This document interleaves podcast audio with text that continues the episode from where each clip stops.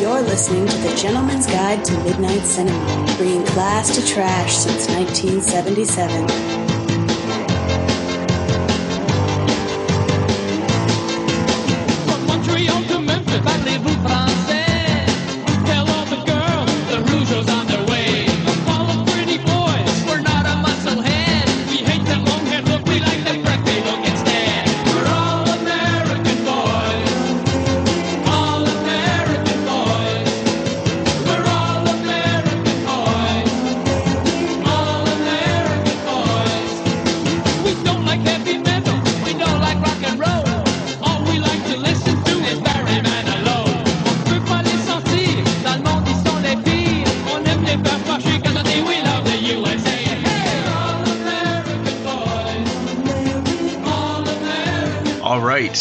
Here we are with another episode of the GGTMC. Uh, of course, the two All American boys. Uh, Jacques and Uh, Ramon. pardon me?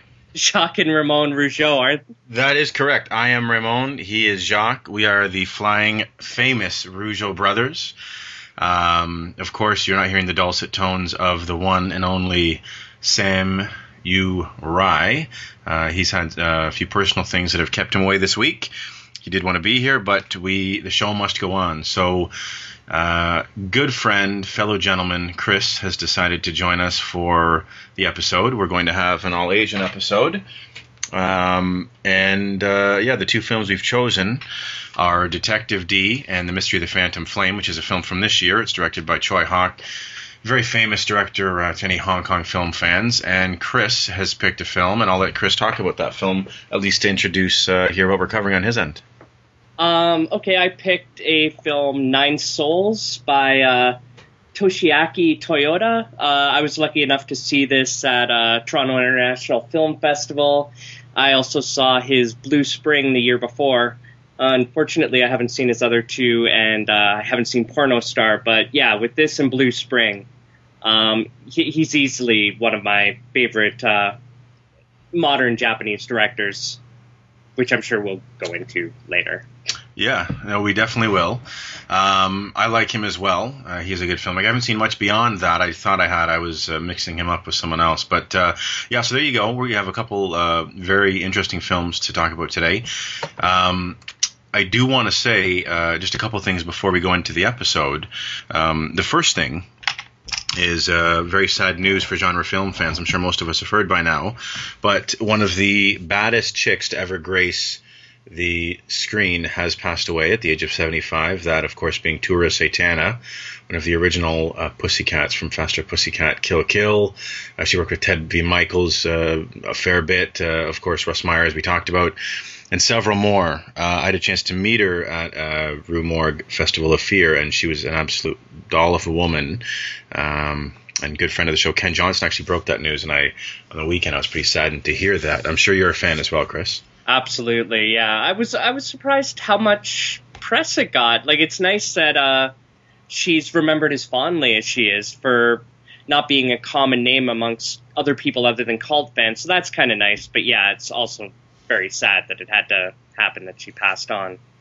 Yeah. Oh no, definitely. And I think um, in the upcoming weeks, I'm I'm definitely going to do an episode with uh, with Sammy. You know, I want to cover one of her films. Maybe Doll Squad. I'm a pretty big fan of that one. I think it's a really fun little film. One of Michael's best films. It should it should be said. So um, yeah. And beyond that, I think um, uh, something on a personal note.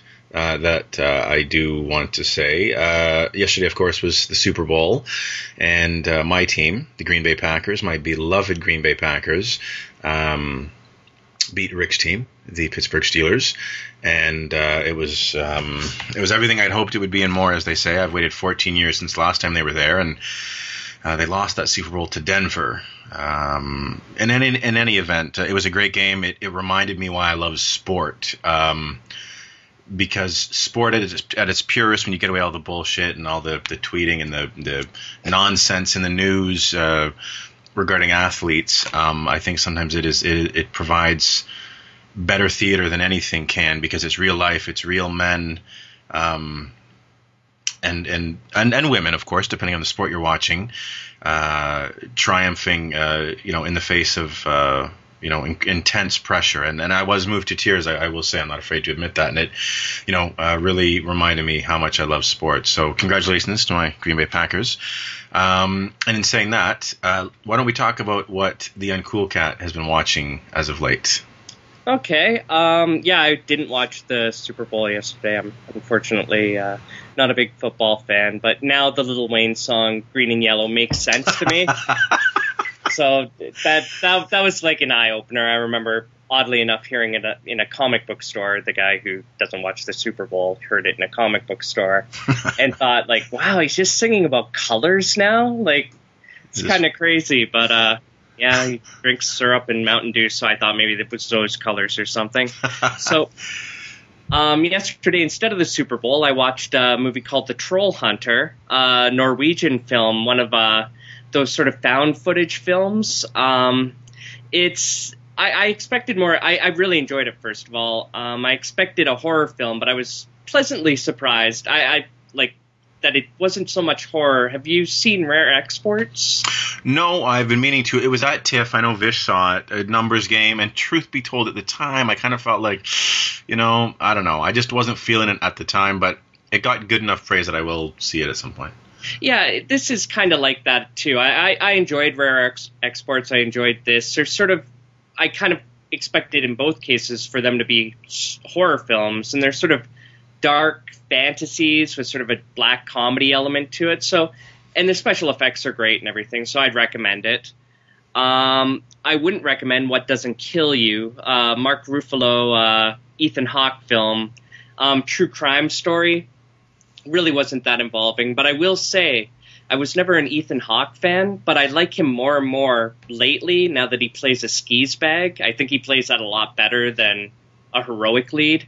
Yeah, he used to play the mopey kind of sensitive poet hero a lot in films, and yeah. now that it's almost like reality has kind of morphed him into the scumbag, in, in as far as casting goes, because of what happened with him and Uma.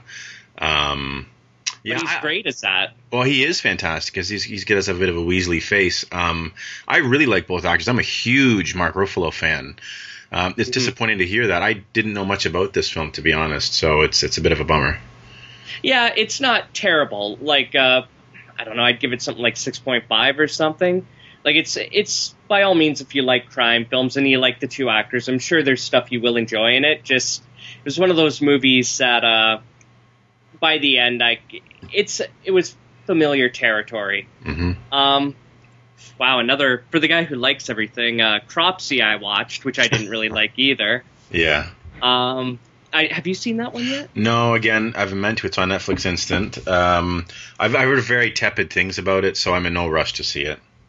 Yeah, it's takes it, it just it's I think probably I'd just say very very unfocused. Um, I don't at the end of the movie, it was just like, so what were they trying to say? What were like, what were they trying to accomplish? Um, I think that's a problem if it's a documentary. I think you have to kind of have a clear thesis uh, as to what your your documentary is about. You can't kind of meander. Agreed. I, I, think like with JFK, for example, where Oliver Stone had all these different theories floating around, and it had a solid core to it with uh, Kevin Costner, Jim Garrison he was playing. Yeah. It had a solid solid core to sort of, and it was just throwing these things up in the air. This didn't have a solid uh, core for everything to connect to. The whole cropsy thing doesn't really play. Um, it seems like they had an ending in mind that they couldn't get to, so rather than rework it, they just kind of let it peter out. Ugh. But uh, yeah, so all in all, I wasn't a fan. Uh, it's it's fine, but it's nothing spectacular. Um, I did love. Um, I don't know if you've heard of the Found Footage Festival hosted oh, by. Yeah. yeah. I'm a big fan of their DVDs, and they came into town a little while last week, and uh, they it's what's his name Nick Prueher and uh, I keep forgetting the my wife has a crush on him. uh, the one guy, another guy. They're hilarious. Like not only like there's uh, TV Carnage, TV Wreck My, oh, like all these different mixtape things. Yep. I think the thing that makes it really good is they're hilarious. They're really funny guys. Um, this might take a while because I've watched about 250 films since last I was on the show. So well, I have seven hours, so if it's six and a half, I'm fine with that. Um.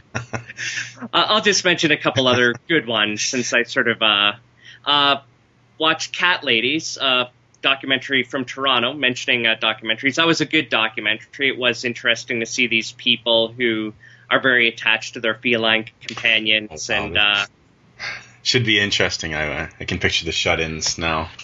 yeah, yeah, it gets criticism, which I don't necessarily agree with. That we're supposed to feel superior to these people, but I don't know if that. I think that depends on what you bring into the movie. If you Yeah. are that kind of person who is going to feel like Cinemania was another one that was like that, where a lot of people said, "Well, at least I'm not these people." But you know, you look at them and you sort of. I think if you're empathetic towards them, you can see the loneliness in cat ladies anyway. That's that's kind of like uh, Grey Gardens a little bit. I think it's very easy, and I think some documentaries do fall into exploiting that or making fun of that. But if it's handled the right way, you you can kind of strip the the odd or unconventional by typical standards uh, lifestyle, hmm and and really see the the kind of this the sadness or the poignancy in the documentary. Or even in Cinemania's case, which I, I know I'm not talking about it, but I did see the, and maybe it's because I'm a big movie fan too, that they did find beauty in these movies where people think they're wasting their life. They're finding something emotional in these movies that just other people aren't seeing, and the same goes with cats. hmm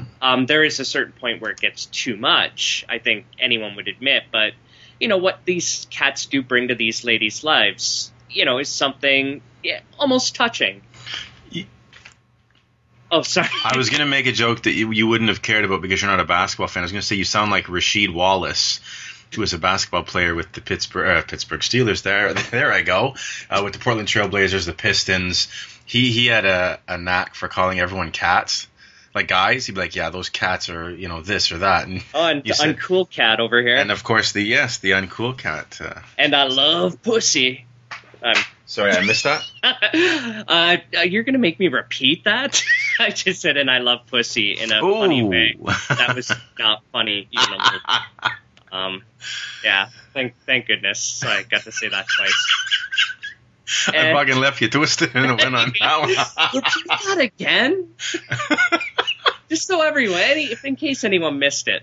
Um, and I'll just mention quickly, I saw Full Alert, a Ringo Lam film, recommended. Um, one of these crime films with a um, a cop who's dedicated to catch a criminal, who's dedicated to getting away with it, and a very my first Andy Sidaris film, Malibu Express, which was Nice. it was hilarious. It was a it was a lot of fun. Softcore sucks nowadays. It just sucks. There's no life to it. It's boring. It's just this emotionless tripe, and it's all the same. Um, this reminds me of a time when softcore was fun. You know, It's- there was I'm sorry, I totally cut you off. Go ahead.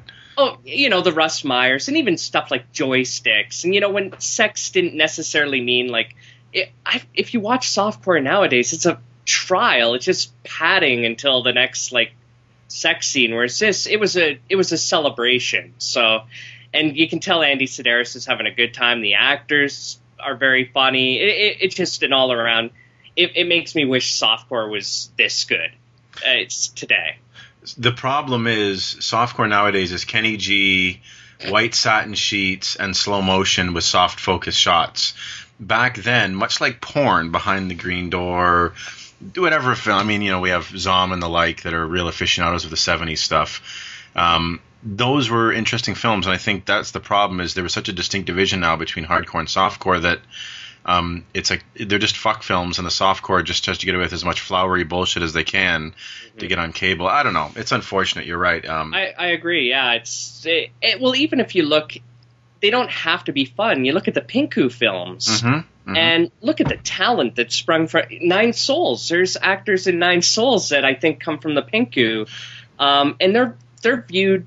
I, maybe not so much, but like Japan views a Pinku film the same way as we'd regard regard a genre like I don't know, maybe the Western. Like it's not as vilified either. Like Are there is- any Pinku westerns that? Uh, that's the question. That is a good question. I, I don't know. I'm sorry.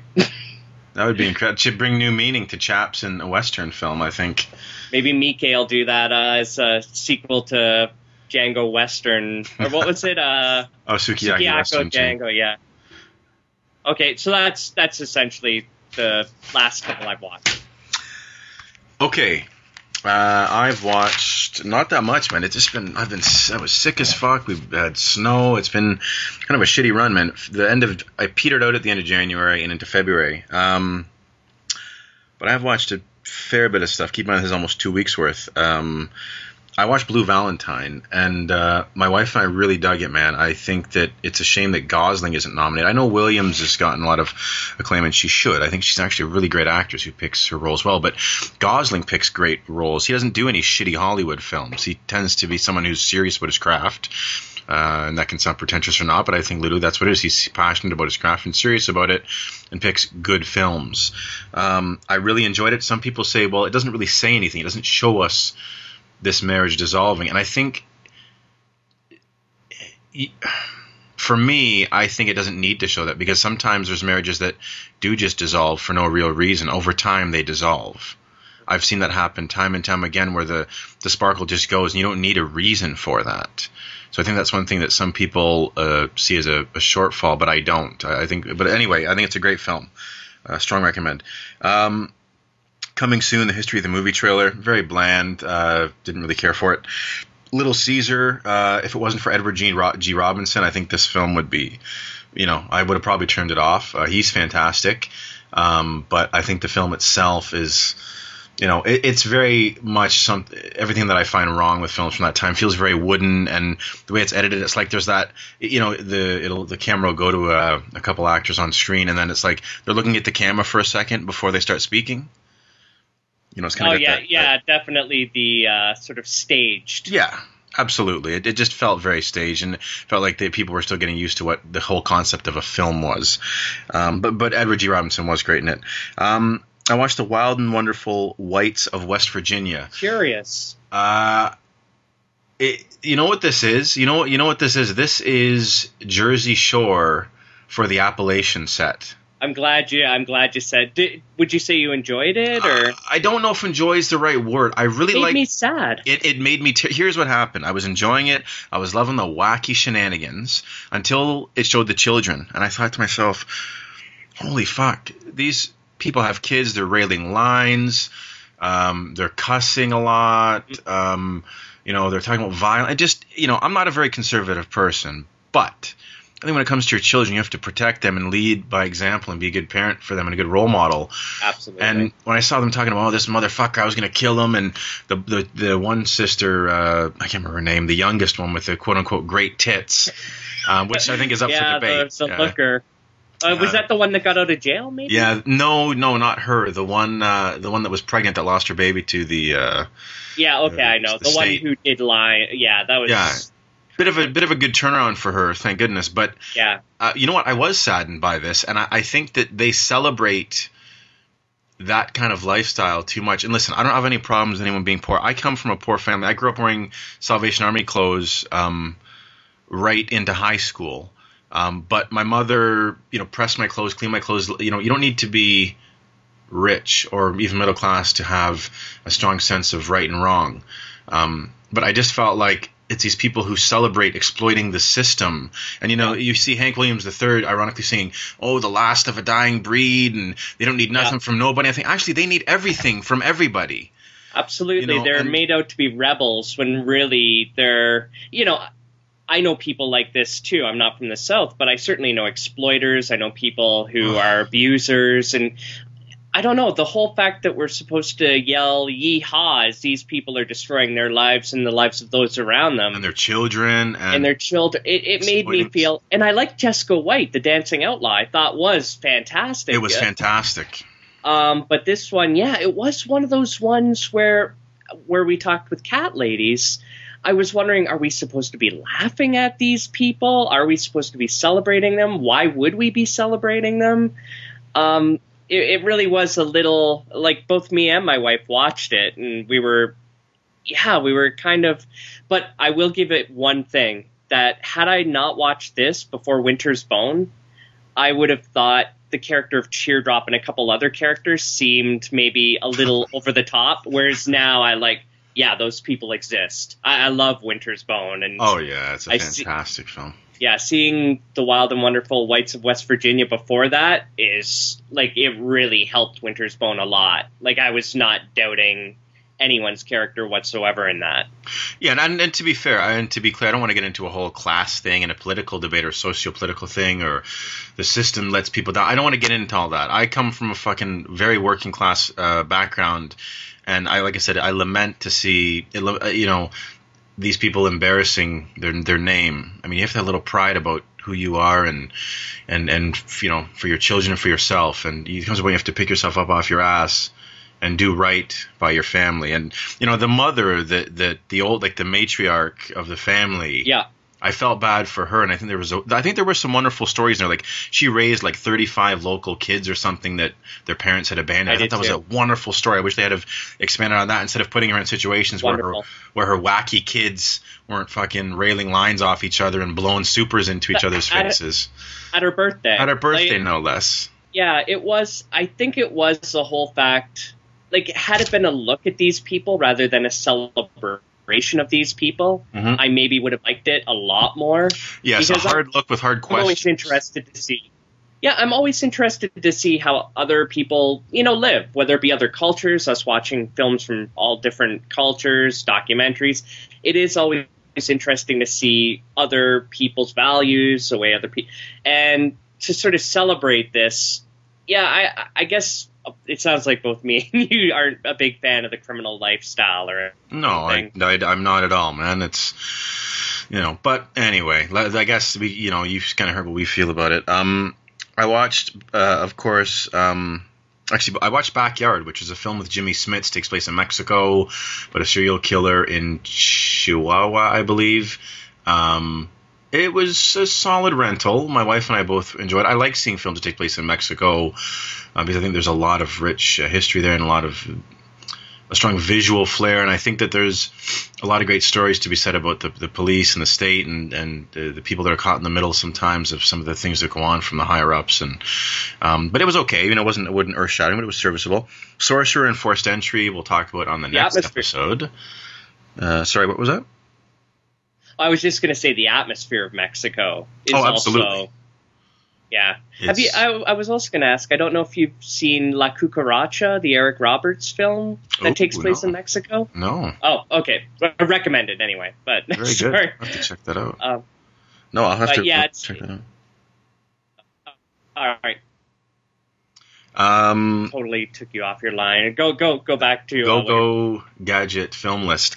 Um, I think this might be. Is this the last one? Yeah, this is the last one. Yakuza Deka, the assassin. This is a Sonny Chiba film. Uh, I believe it's the, maybe the second in a series. Fuck, I had a lot of fun with this one, man. It's um, Oh, really? it's it's it, imagine if Naked Gun was a swinging late '60s, early '70s Japanese film with more violence than comedy, but still smart and self-aware. Um, wow. I, Is I- that the one where the posters Sonny Chiba like firing a machine gun in like a red outfit? Uh, I know that poster. I can't put. I can't place it right now, and I know John Jung's saying it in his head right now as he's uh, listening to this episode. No, you idiots! It's this. But uh, because I mean, that guy's a walking encyclopedia. But um, Yeah. I can't remember. But I had a lot of fun with it, man. I mean, I'm not saying it's the greatest film of all time, but a solid seven and a half. It was like two thirty in the morning. I was really tired, but I was like, let me try to get one more in, and I, I had a lot of fun with it. I think it's a fun film. So, um, yeah, that's all. Definitely going on my to watch list. Oh yeah, I'm really curious to see. I think you'll quite enjoy it, man. It's knows what it is. Um, really fun. Uh, and that's all I've watched. And in saying that, let's take a break. And what do you want to talk about first? Uh, uh, what is there anything you'd prefer to talk about first? Pop music. Uh, let's uh, uh, let, Nine Souls. let's nine souls. It is. We'll be right back with some Toyoda Nine Souls. I like how I ask and then I make a suggestion. Yes, and that is it. We are going to break. Hi, I'm Coffin John of the V Cinema webcast. And I'm Josh of BuriedCelluloid.net. We're from the V Cinema podcast. A podcast dedicated to Asian, cult, and genre cinema. We cover all genres from Shaw Brothers and Roman porno to heroic bloodshed and contemporary South Korean cinema. You can find us at vcinema.buriedcelluloid.net or in the iTunes store under vcinema. That website again is vcinema.buriedcelluloid.net.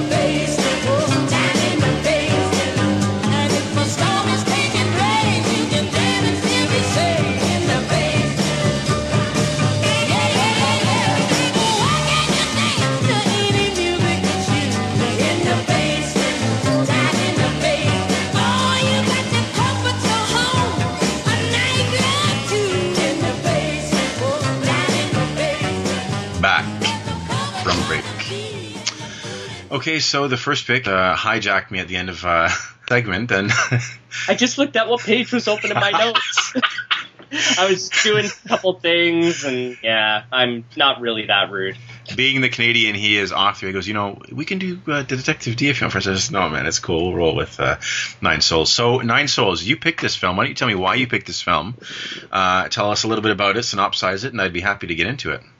All right, uh, let me read from the IMDb synopsis, which hopefully isn't too spoilerific, which it sometimes can be. Um, nine convicts escape from prison. Most are convicted murderers. Commit. They commandeer a van from a strip club.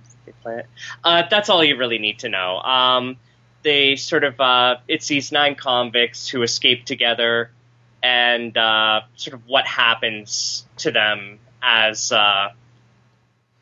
During their escape. And you know, so many prison escape movies are about like them eluding uh, the authorities and stuff. Where this is a lot more about them, um, which I think the reason I picked it um, is I think there's a lot going on in this movie. Right, alone from it being, let alone from it being just an entertaining film, and you know, you can see the director's uh, visual flair, and I think the soundtrack's great and the performances are great. I think there's a lot being said in the movie too, on social level, on like a uh, spiritual level, um, and I'm sure I haven't even caught it all. So I, I just think it's a very strong film.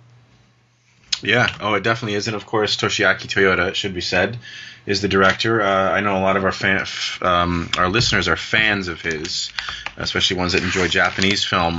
Um, I thought I had seen more of his films. I've only seen this in Blue Spring now. Um, so I definitely want to see out everything he's done. Blue Spring, of course, is great. At some point we'll cover it. Um, yeah, and uh, you know, for the longest time, I thought he, not Kiyoshi Kurosawa, directed uh, Bright Future as well.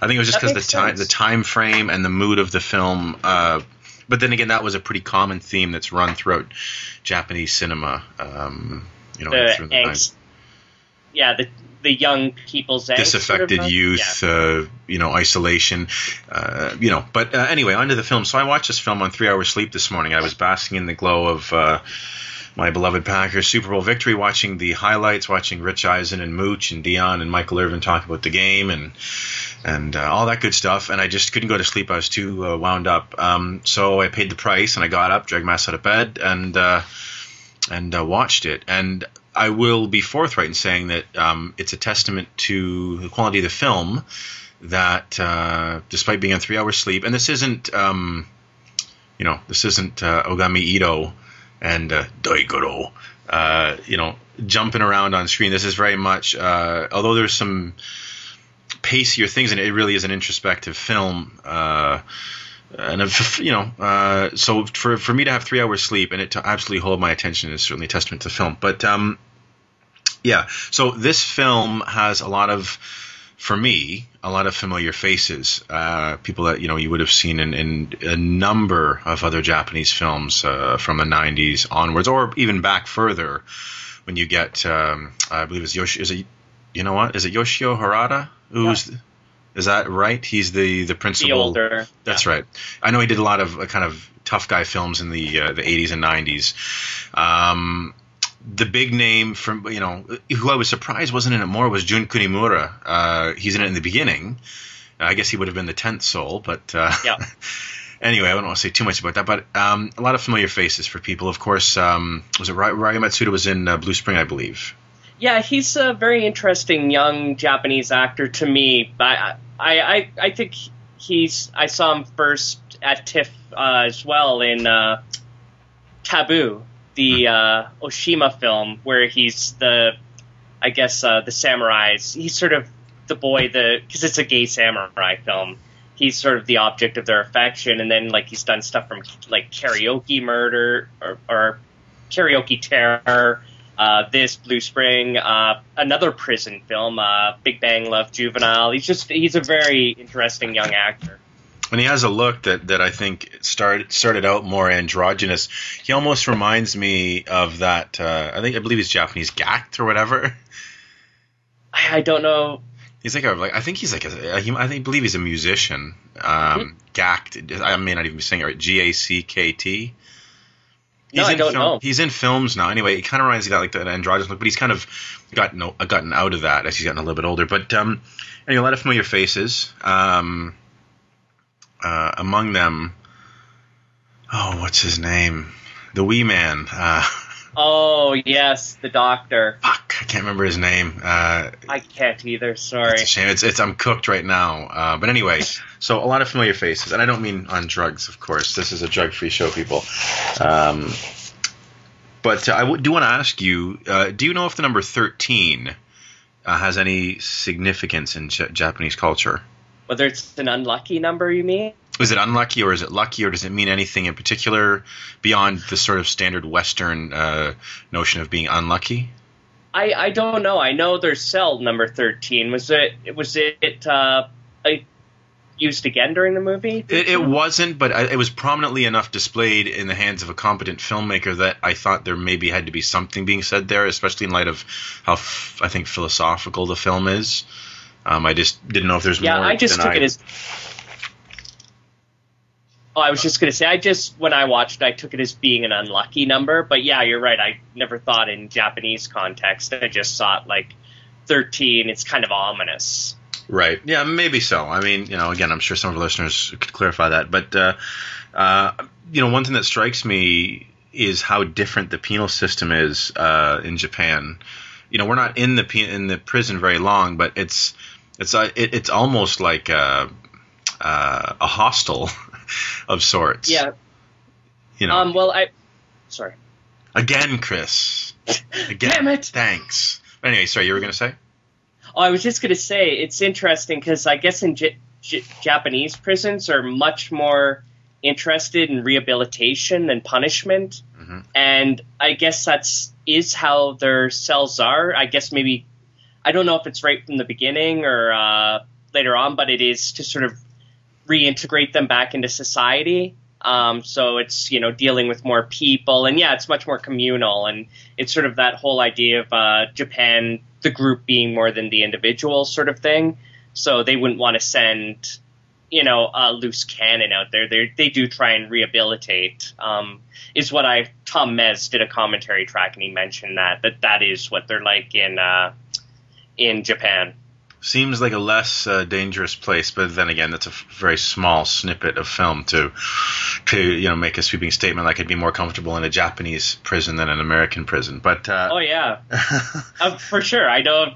I anal rape doesn't seem as prominent a uh, you know worry. a daily, uh, yeah, worry. But um, yeah, uh, I, I one thing I noticed early on, as far as a technical thing that you know between Blue Spring and this, um, is that Toyoda uses a lot of uh, bird's eye view shots, and then also in turn a lot of close-ups in his films, and he uses them both to pretty great effect to kind of show things unfolding, or just the spaces people are immersed in, or not just emotion necessarily with people with close-ups, but um, you know intimacy, other things, I guess. But uh, I, I, you know, those two shots he really does favor. Yeah, yeah, definitely. Uh, that the bird's eye. I whether it be looking up or looking down. Um, he likes those sort of wide expanse shots, and uh, the close-ups he definitely. I, for example, with uh, oh, what's his name? Uh, I completely forget his name. The guy uh, Kunima- Kunimura. Um, when he's giving the, the shit, yeah, when he's giving the speech on shit and constipation and stuff, how it gets right in close to him at there. It really, it really punches up the scene. Yeah, it does. And that shit speech turned out to be very self prophesizing. Um, you know, because of the, the great escape that our, our nine men uh, Yeah, venture through the sewer tunnels and uh, all that uh, pleasantry. Now, and it does a great little, you know, stylist flair. A very simple thing, but something I always like. It kind of does the freeze frame with a quick bio of each of them, so we can kind of get um, a, a quick, a preconceived notion and just a quick overall impression of, of what each one is. And the preconceived notion comes from the crime, which I think is intentional to to show, you know, maybe that things aren't always what they seem, of course, but um, you know, in any event, I always like that, just the freeze frame, very simple stylistic thing that uh, Toyoda does. Uh, yeah, and I think it was done really well by him too. Like uh, the the music and everything, and the way even they're superimposed over top some of the graphics. It it it's really uh, gets the people going. So. yeah, it does, and I think because you have nine people, you have to stop for a moment, and it's almost like that's the most say, okay, look at the face, remember the face, remember what this guy did.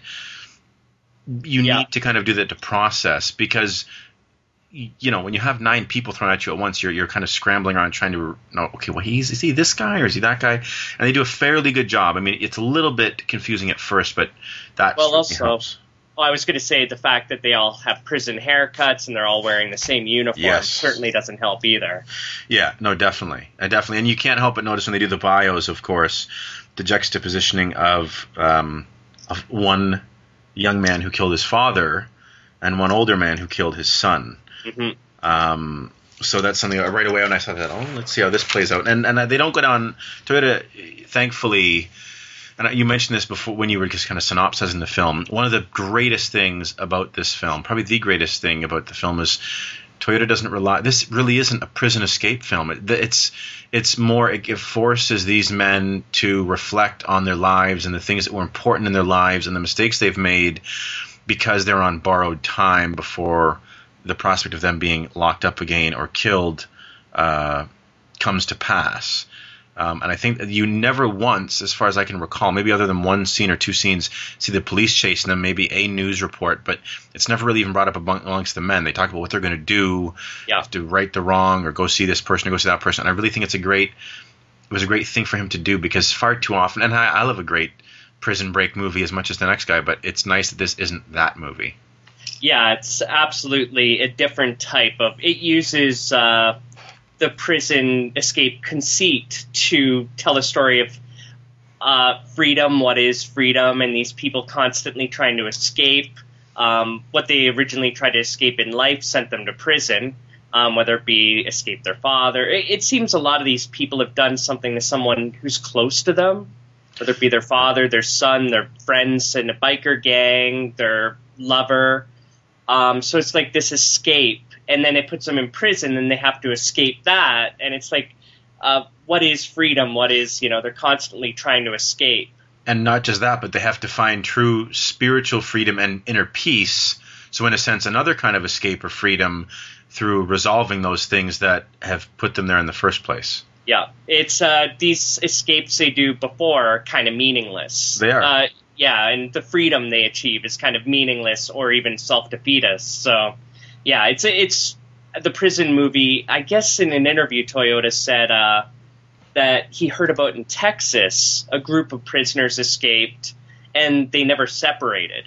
Like they stayed together, where you'd think immediately you'd want to separate to avoid getting caught but they stayed together, and that sort of just stuck with them, and that was sort of, I guess, the seed that started Nine Souls.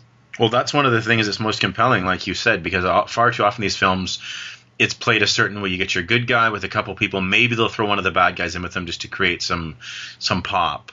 Um, yeah, get, some you know, arguing and stuff. some arguing and stuff. You know, you get some fuck ups that are together that get caught first, and you know, but these guys all stay together, which is interesting, and it just wouldn't have happened in a western. Uh, oh, prison without free- question. I think there's a reason they stay together in Toyo- uh, Toyoda's grand scheme, but uh, I'll Yes. talk more about. Yeah. Yeah, uh, they said a ma- there's a line when they're talking about uh, holes, and someone says a man has nine holes.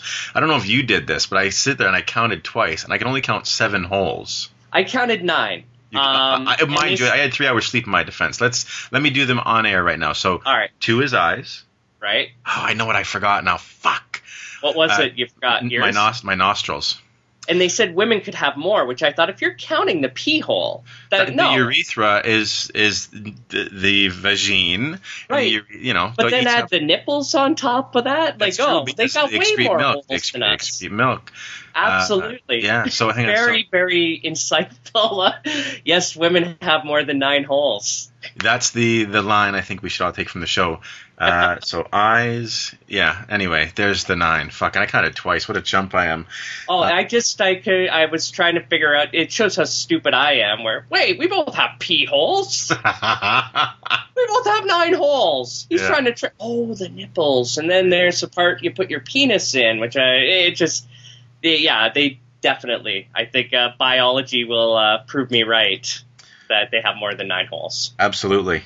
Um, thankfully, speaking of holes, thankfully there is an off-screen sheep orgy yeah, and uh, very funny. or line, interspecies, interspecial or interspecies uh, orgy. uh, yeah, a very funny line in that is when they discover it's a male. Yes, uh, yeah, and then uh, you know these sheep get killed, and I think it's a testament to the film that something like that is typically very broad, and it is still very broad, but the fact that it doesn't totally bring the film to a screeching halt is a testament to the rest of the film. Yeah, it's uh, it, it's played for laughs, and you know, as with almost all the comedy in this movie, it slowly drains out. Like I think the movie starts pretty much as a comedy, Well, I can tell you in Uh, that scene, a few, few things probably quickly drained out, but uh, but yeah, it's uh, like during the course of the movie, the comedy, and I don't think if you had started this movie serious, like these are murderers. I don't think there was a rapist involved, but murderers, thieves. a general loose cannon. Uh, yeah, oh, exactly. what a shitty thing to go to for jail for. I'm a general loose cannon. Off to jail you go. Of that. But uh, yeah, I don't know if you would have liked them as much if there wasn't as much comedy in the front end. It would almost be like the Wild and Wonderful Whites with us, where we just kind of felt sad for them and this and that. But we, I can speak for myself. I liked these characters, um, which Oh, I yeah. think comedy helped a lot, lot in that. Well, you get to see beyond the stock, kind of the archetype, the brooding, this guy, the mob boss, the biker, Yeah. the the young thug, the old safe cracker, you know, like all that, you know, Kirk Douglas, fucking master touch, like, you know, it's uh, it's just it's beyond that. He, he goes far beyond the conventions of that film. One thing I love about the film is all the ridiculous fucking costumes they wear en masse. Like they all dress. They're the worst drag queens this side of fucking Wong Foo. At one point, they've got the greatest and yet at the same time worst and most obvious set of mustaches and mutton chops. And I love that, I love that it's never really addressed. Like we just see them like that. It's not like let's get a ridiculous outfit. It's just like we see them at four or five different junctures in the film with absurd fucking disguises. Like I, I just really like. It's one of those small touches that these flimsy costumes kind of endeared to uh, me to the film. Absolutely, and that they're uh, they are questioned at one point when someone says, "I know you're not a woman," and Oh, yeah. uh, it's kind of a nice scene where he says, "So what?" Yeah, yeah. Yeah, so no, it, it's it's pretty funny how they the disguises they use, and I think it's very poignant in a later scene I was going to mention in my notes. Uh, I guess, or even if you get to it in your notes, where there's a disguise on a table. Yeah, yeah. Um, oh, yeah, yeah, yeah. Absolutely. where the disguise gets sprayed. I, I guess I may as well say with blood. I don't want to leave it up to your imagination with all the fluids we've been. All the fluids. That's right, man. But uh, yeah, which I think is a very poignant moment in the film when the bunny disguise is sitting on the table and blood sprays across it. It's it's definitely. It, once again, it's sort of the comedy goes into drama, but I digress. um, talking about the whole bird's eye thing, there's a great visual reveal with the character and his um, alternatively employed lady friend after a kind of upbeat dance number. It's got that kind of wonderful final shot. Yeah, I know the one you're talking. fucking- The Lucky Hole. Yes, that's right. That's, That's- probably one of my favorite scenes in the film. That's uh, Really it. fantastic. And I love that that character is not played for the cheap laughs. He's he has a dignity and a a wisdom that those characters usually are not given. never given, uh, barely ever. Maybe maybe I'm forgetting some, but yeah, it was nice that he was the one who, when everyone's laughing at that guy running behind the van, he's the one that begs the driver to please stop so they can help him, and goes and cradles him, and it, it's funny. Uh, it's almost like I'm going to mention in my notes how it's like a family but without a maternal figure. But he is kind of like a maternal figure in a sense. He's a caring one. Without overt feminism exuding from Oh, without question, he just has a softer nature. If we're gonna yeah paint with a broad uh, gender brush. Absolutely, because uh, uh, you know, for sure, I think uh, um, Harada is the domineering, you know, The stern father. Yeah. Um, so I think, and he's the first one. I, I, I don't think this is spoiled, but they do splinter at a certain point, and he's one of the first ones to sort of leave. And uh, yeah, I wonder if he's saying something. Toyoda's saying something more with that. Yeah. Oh no, I think certainly there's there's a lot uh, you know, a lot to be said about a lot of things that just don't that are beyond just surface uh, assessment. Um, one of the things I like about this film, and it happens sometimes with great films and great filmmakers, is our characters kind of always seem to be betwixt in between. Like it's not quite dusk, it's not quite dawn. There's really no other people in the scenes beyond our central characters and the people they need for the most part Yeah, which I like that. It's like this they're, they're inhabiting their own universe, their own space in the film. Uh, another great shot I love is the shot of the, the flower with a single petal. yeah, again, really fantastic. I think he picks his spots where these shots could come across in the wrong hands as saccharine or or whatever the case may be, but they're just fucking perfect uh, with Toyoda in this film. absolutely. Um, he does plants because there's a time where that girl's pulling out uh, the plant, and he finds the four leaf clovers later, and the four leaf. Yeah, it seems he has a little bit of plant imagery going in this as well. Yeah, which you could talk, you know, you could assess that as if he did something life and roots. Mhm. uh, and a lot of other things. Um, but speaking of perfect, there is a perfect application of the Von Erich Iron Claw. Man, who was that? That had to have been like an old school Japanese wrestler. That guy was working it, man. Oh, that was amazing! I, I the theater I saw it in was like that knocked us on our ass when we saw it. It was Oh. hilarious. Was, Um, did he own yeah. a candy shop? Did he own a candy shop? Was that what his uh, thing was? I think he just because they were this the father figure uh, uh, Harada was knocking over almost every convenience store to get money, um, and he happened to walk in the wrong convenience store that's run by the Iron Claw. yeah. and uh, yeah, I think he was just a convenience store owner. And if you hadn't saw the pictures up on the wall, which are hilarious of him brandishing the claw at the camera, you just think like this is a you know crazy old man. But oh, that was hilarious. oh yeah, it was really Which- great. Once again, the comedy sort of turns very quickly in that uh, little section. Yeah, just a moment enough to lighten it, give you a sprinkle without twisting things to a jarring kind of halt. Um, and again, just we just talked kind of briefly about this, but I like that the characters are all given their moments and they're allowed to have their moments without them seeming heavy-handed or or, or obvious. Like there there still is a poignancy and an urgency to the characters having these moments. I, I think you're absolutely right, and I think each character's final arc. I don't know if there's one that's not satisfying. I agree, 100%, and that's very rare. You have nine things going on.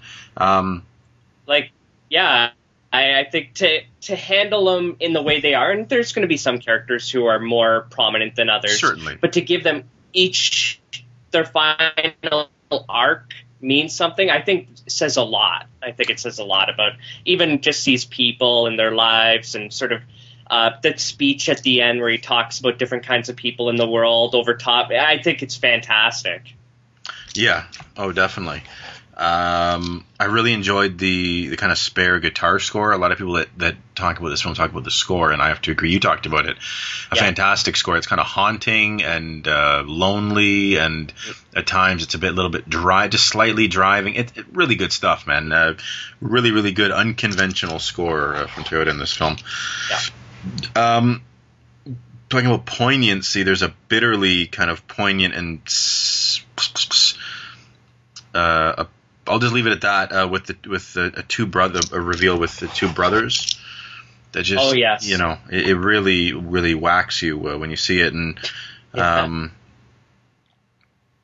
It's uh, yeah, and then the scene with Harada, the main character, he, he's his his last arc, and there's just that heartbreaking shove. Uh, and it involves a child, and I, I know with my son, like I'll kiss him a million times in a day, but the one time he doesn't want me, it just like it just crushes me. Mhm. And uh, yeah, I don't want to say too much about that, but uh, and it's one of those things that was great about that scene is a character even says to him, "How did you think this was going to happen?" And I love that. You know, in our mind with events, whether it's apologizing, making up with people, reunions, we always dress it up a certain way in our mind, and rarely does it play out that way. So I, I like that they kind of they address that in this uh, Yeah. in that scene. Um, violence in this film, it's not really a focal point. It's certainly not glamorized, but it's appropriately brutal and appropriately wince-induce, wince-inducing, which I have to commend Toyoda for.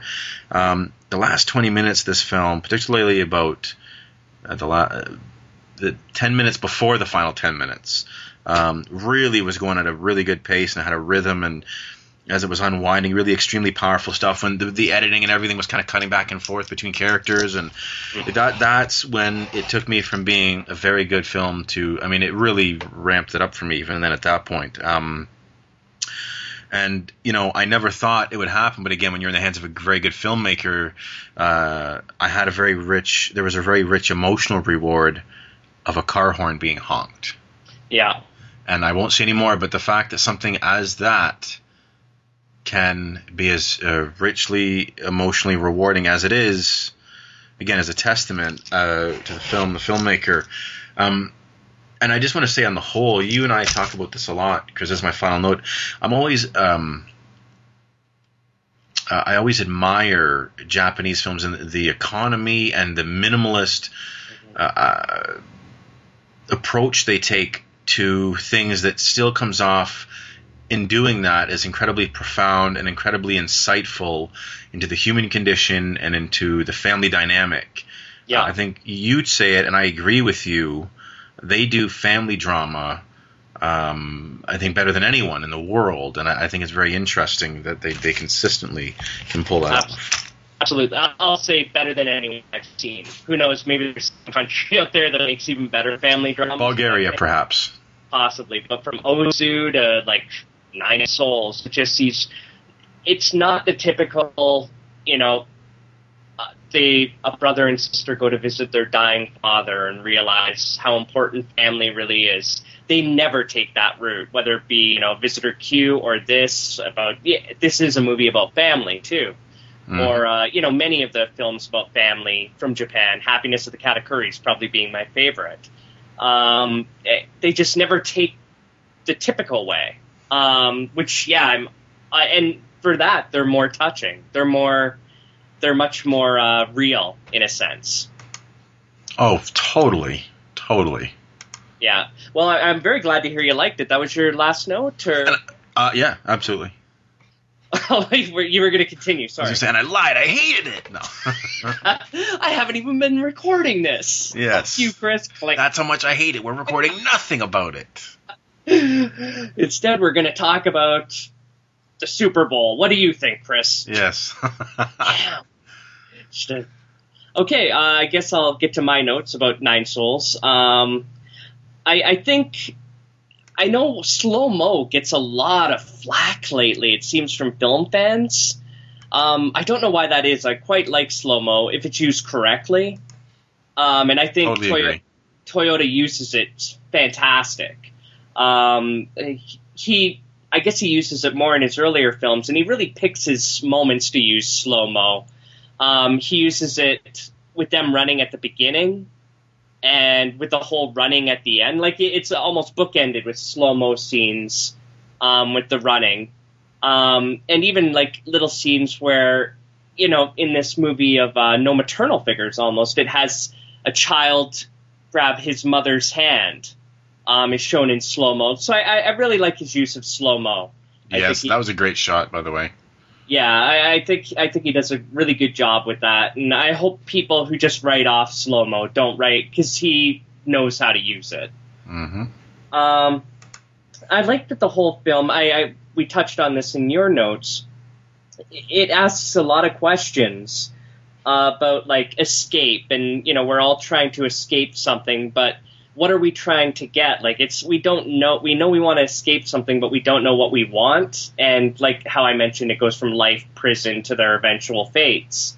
Um, you know, they want to escape life, whatever's bothering them in life, um, which leads them to even more. And Toyoda said, I believe in Blue Spring, he said Japan is a prison. Um, which, I think so. I, I actually I think so.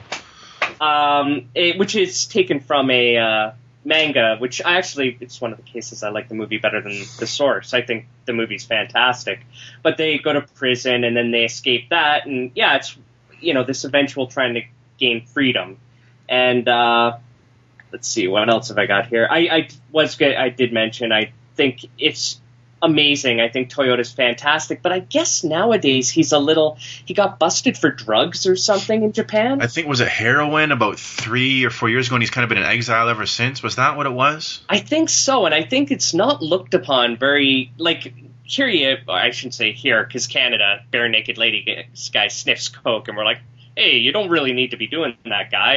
You know, it's, we are a little bit stricter, whereas America, I find, you know, it's like, ah, you know, he did it, like even Charlie Sheen, he's like a piece of trash, isn't he? Hits Oh, what a fucking scumbag, unrepentant fucking scumbag he is. yeah, but we're kind of cool with that. And like even Ethan Hawke like cheats on I'm his not, wife with worth. kids. Um, but you know, for the a lot of part, I I could see Mel Gibson making a popular movie. Yeah. Um, you know, so it's we don't really string people up the same way, and like much as you were saying about Stacy Keach, like uh, nowadays, fuck, you get caught with coke, it's like, yeah, what else is new? The- um, yeah, yeah, exactly. and it seems like Toyoda. It's unfortunate, and I haven't seen Hanging Garden or uh, Blood of Rebirth yet, but I'm really looking forward to it. But unfortunately, I think a lot of people in Japan are keen on working with the drug addict. mm, yeah. Um, I you just recently saw Koyana Koyaanisqatsi, which is one of my favorites, if not my favorite mix of uh, music and visuals I've ever seen. And I gotta say, uh, Toyoda's up there with me, where he can put music to visuals. I think the opening cityscape scene oh, is breathtaking. To the music, to the what's happening as the cityscape sort of disappears.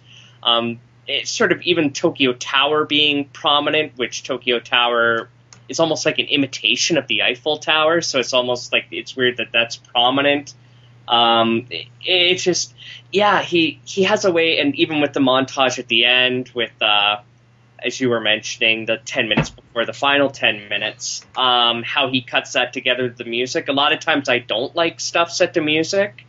Um, his stuff, I, I don't think I've seen him do bad, like a bad job of any of it yet. So, um, yeah, along with Koyaanisqatsi, uh, I quite like his use of visuals and music. Um, and during the interview, I thought it was very funny because uh, he says, that, uh, I think you know Miike. I'm a huge Miike fan, hmm um, and I, I think you're a fan too. It's funny that during one of uh, his interviews, Toyoda says he wishes Miike would start making proper films, and I wonder if uh, Miike did sort of uh, was like getting back at uh, back at uh, Toyoda with uh, Big Bang Love Juvenile by using Matsuda. And probably it being the most unconventional film he's ever done in a prison. Probably not, but I did find it funny that, you know, uh, uh, he called him out and Miike made this film in the future. Um, see. I did find it interesting that Matsuda, about his character, is that he's a shut in, which uh, back at the time where I saw this, I guess 2003 when it was released, I think. hmm Um, I didn't know uh, that shut-ins were so common in Japan that it was like this sort of uh, epidemic at this point. I, I know it really came to light with uh, Bong Joon Ho, was it, who uh, did the Tokyo, uh, that segment in Tokyo about the shut in? I believe so. Yeah, so it, that was, which was an excellent segment. But yeah, it was interesting that he was a shut in. I, I love how once again I, I mentioned this in the cold cold fish review I did for you guys. Um, how I like how a lot of Japanese intelligent films are about more than just one or two things. Yes. Uh, and, and even though on the surface you can almost take it literally and still take something away with it, but the more you think about it, it's like this this pebble dropped in the water. You can take the initial ripple or the ninth ripple out, and still it adds so much because of all the preceding ripples. Absolutely, and I, I do love uh, that it is a big portion of this movie, uh, aside from family, aside from escape, aside from freedom, is about uh, tradition versus new, um, and the pointlessness of it. Where uh, you know you have uh, obviously Matsuda's character hates Harada's character. I think even in an amazing one-shot scene um, where he says it pisses me off that you're still alive, and it's this sort of feeling that you know people aren't giving up stuff to us. You know, the the younger generation has of you know the older generation. How dare they almost still you know be hoarding the jobs and hoarding this and uh, this and that. And it, I do like how it's sort of uh, brought up later. You know, you have the angry Matsuda character, but then when he sees his brother, the younger generation, the new generation, who's I don't want to say much, but you know, comparable to the father. Um, you know, so it is. It showed, sort of shows the whole pointlessness of tradition versus new. It, it isn't those easy answers. Um, everything and everyone's corruptible in a sense. Um, and you know, I I guess it doesn't matter if I say Matsuda's the guy who killed his father. It's mentioned in the first Oh yeah, 15 minutes of the film. yeah, and it's like he, he hear. I think maybe the yeah after the montage, his father's saying like how money is to be almost hoarded and not built schools or anything like that, and it is almost defiant, like a act of rebellion. Yes. How he goes against his father and you know eventually goes to jail for it. But yeah, I like how the brother's brought in, and it's very poignant later when uh, the brother, what's he called? Call himself tight pussy or Oh, something. something as as equally as as absurd as that. yeah, ridiculous. So I, I thought that was excellent. Um, I've mentioned the comedy in the film. I do find it hilarious that they change into their prison uniforms and they change into once again a very uniform, uh, like they all look the same in the white uniforms. Yeah, it's like yeah, they could have been fucking prison uniforms. Yeah, so it was very funny, and it kept them. Uh, it you know it did keep them as a group versus the individual, sort of like the how the rehabilitation and even Japan's mindset of uh, the group versus the individual um, by keeping them still a group, which I'm sure is a comment on you know how Japan's politics work and about family as well. Um, I think. Uh, okay, they were the most unconvincing women I've ever seen. I um, I, I do think I like the conflict throughout the whole movie uh, between the different members of uh, the, the group, but how uh, you know it does feel like a family. Like I don't think anyone's life's ever in danger, like it would be in an American film. How you have that wild card. Oh Yeah. yeah, of course. That yeah, they're they're hiding out and you know, it just either everyone's on killed an edge. Yeah, and this guy killed a woman, and you know the good guys against that. You didn't have to kill that waitress. Yeah. they won. Yeah. it was like conflict about like you know almost menial things and yeah it was like a family and i do like how branching out like i don't know what he's saying about the family but branching out of this family leaving the family unit generally didn't lead to good things um, and I, I'm curious to what he was trying to say with that. Like, if I know family's important, but uh, yeah, branching out's also important too. And I don't know if it was they found like whereas you know some people do meet very bad fates and i wonder if like i'll say they died. I wonder if uh, Toyoda um, considers death like a bad fate or if it is the freedom. So that that's very curious how he did that. Oh, definitely. Um, I think also that long shot, uh, the one where um, it's Harada, he's down in the rice field, and uh, Matsuda attacks him, and they fight, and they're dragged up onto the road, and the people are trying to separate them, and that shot goes on for a while, and the actors are getting filthy in the rice field, Yeah. and uh, they're getting exhausted. I can't imagine how many takes they did of that, but it, it's really something to behold. You can see all the actors are just exhausted after that scene. Um, the Lucky Hole scene, once again, another. I love the song the stripper dances to in that scene. Oh, yes, yes. Um, and it, it is really the turning point in the movie. It happens after the conflict. Um, and yeah, well, it's once again, it, you lose the first member in that uh, scene as well. So, and yeah, that scene with the lucky hole and sort of how it goes from just the way it plays the music and it shows Matsuda taking a drink and it shows Harada just sitting there thinking and you don't know what they're thinking about, but you can see the regret. It's just, uh, it, it's wonderful, wonderful stuff. Um, what did kind of keep them together was finding something. Um, and I do like how, once again, it was the two worlds collide when they find it. It's like a lunchbox they find with like a barn on it. Like it, so it's really old timey. It really seems, uh, you know, it seems like something from the past, but yet it holds the key to the future. Yes, which uh, again, very, very much that I that object uh, perfectly exemplifies the film, the the thesis of the film. I think. Yeah, yeah, it's it's uh, superb. Like it, it's really well thought out. Um, I love how fate and destiny sort of uh, in the future even starts coming in at this at a very quirky scene. Um, the scenes with the clouds, where the clouds are tadpoles and frogs, and um, he finds all the four leaf clovers, really shows the uh, inevitability inevitability of what's going to happen. Yeah. Um, but yet it's in a quirky one of the lighter scenes of the film. Oh Um, yeah. I do love that there's a dead Kennedy shirt in the movie. Um, I thought that was very yeah. funny. I know. I was going to mention that, but I, I didn't. Um, let's see. I don't have much left here.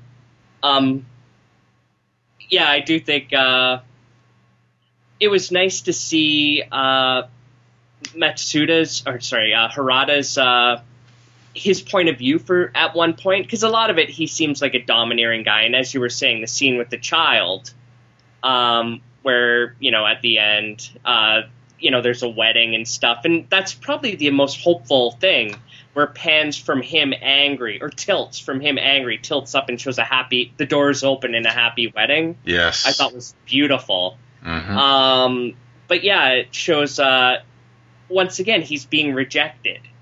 Um, and it, you know you kind of see it from his point of view at that point, like maybe why he is so angry and grumpy. And it, sorry, go ahead. I don't know if that's the case. I I I think that you know it, it, again I think it's one of those things where I could see it that way, but I think she asks a very succinct question. What did you think was going to happen? You know, we can assume a lot based on her reaction and based on that she seems to be a very doting, attentive mother. Yeah. Um, but you know, again, and you know what he did to get him in prison as well. Yeah. You know, if it was he killed his son, obviously. Yes. you know. But uh, but yeah, I do. I did get a. I did start feeling a bit more sympathy for him there. Um, it, granted, it was brought on himself. Um, but yeah, you did start seeing how, like, uh, he is being turned away in a sense, and I think that's like you could say it was brought on himself, but I think it was sort of just showing his perspective for once, and even the way it first shows him looking through his hand like just peeking through his hand. Like he's very trepidatious as well. I think sympath- makes you sympathize with him as well. Oh, absolutely. And I, I do want to say, without getting into too much, there's a reveal later on involving that character that um, substantially shifts um some perception of of, of of of him and his his, his backstory without it being overly expository or heavy-handed.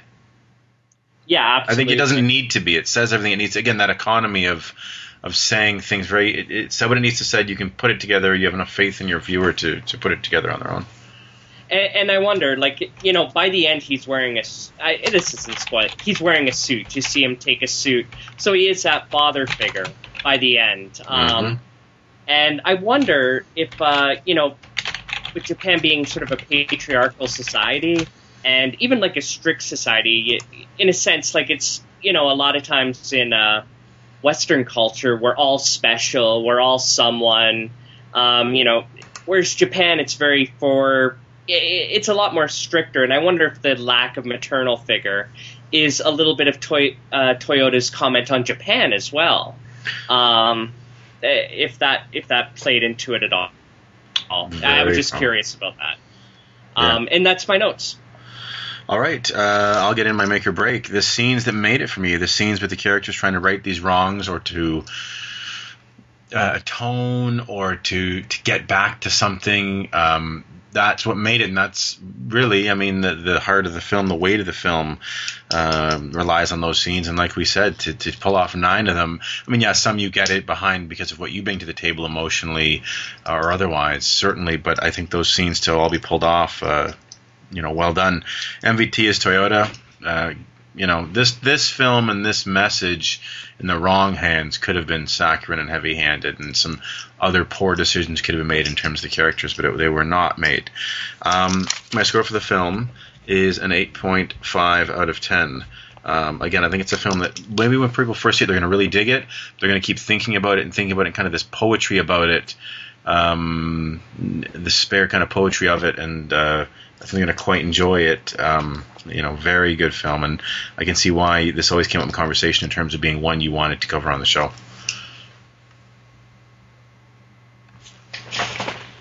Yeah, Are you there? Yeah, I, I think also like it is very meditative and stuff, but there's very. Uh, oh, you can't hear me anymore. I Hello? can now. Hello.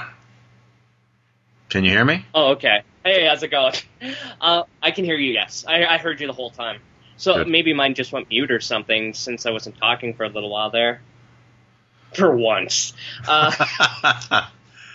I was just gonna say. Uh, I I think you know we have said this film's very uh, meditative and stuff, but there's you know there's a lot of uh, powerful scenes in it as well. Like it, it's not super slow moving. Like it starts out, I think it starts out pretty much hits the ground running. Um, like it's very funny and uh, pace like pacey and stuff. And yeah, it does get meditative after a while. But I, I think there's a lot to be enjoyed, even on a superficial level. Like not superficial, but uh, on a surface level or a visceral Yeah. or kind of a, a spectacle. I, I know what you mean. he, Beyond, he knows how to compose a shot. Yes. He knows how to make a scene. He knows how to play comedy. So you know there is there is a lot to there's a lot to enjoy in the film. I guess is all I'm trying to say. Um, so I guess I'll get into my stuff. Um, my make or break, which, which uh, when I was watching this in the theater, um, it was the opening cityscape scene with that guitar playing and with the uh, the bird's eye view over the cityscape and the disappearing buildings and stuff it just I I would I think at that point I would have been shocked if the movie was anything like it's such a strong opening and then to go into uh Matsuda's uh, scene with him and uh, looking out the window and it, it just that opening scene was my uh, make or break scene. My most valuable thing, easily Toyoda. Um, I, I think there's a lot to like about this film, and he's sort of helming all of it. Um, it really has a touch of an auteur, and uh, yeah, I really, I really, really look forward to seeing everything he's, he does. Um, and my score is a nine. I, I really, really like this film a lot. Um, yeah, it, it's just uh, fantastic. So I, I can't say enough good things. I'm really happy to hear you liked it. Hopefully, Rick gets to watch it. I'm curious to what he thinks about it. It's just a very strong film. Yeah, I know. And Sorry, I know I Jake. Uh, what's that? Oh, I thought maybe I, I got lost again. I got lost. Ah, No, uh, I know Jake and, and Jake the the large and the huge, uh, known as Jake Mick. uh, as well as Josh, who actually has a quote, I think, on the inside of the DVD cover. Um, Yeah, he Facebooked me that. That's interesting. yeah, um, both of them adore this film. So yeah, let us know what you think. Anyone that sees it. So there you go, an eight point five and a nine. Rock solid, rock solid, rock. That's the best solid, kind. Yes, it is. Rock solid scores for a rock solid film. We're going to be back with some music, with a promotion from some friends, and then we're going to get into some Andy Lau and some Kung Fu Fighting Deer. We'll be right back. We'll all be rock solid. be back soon.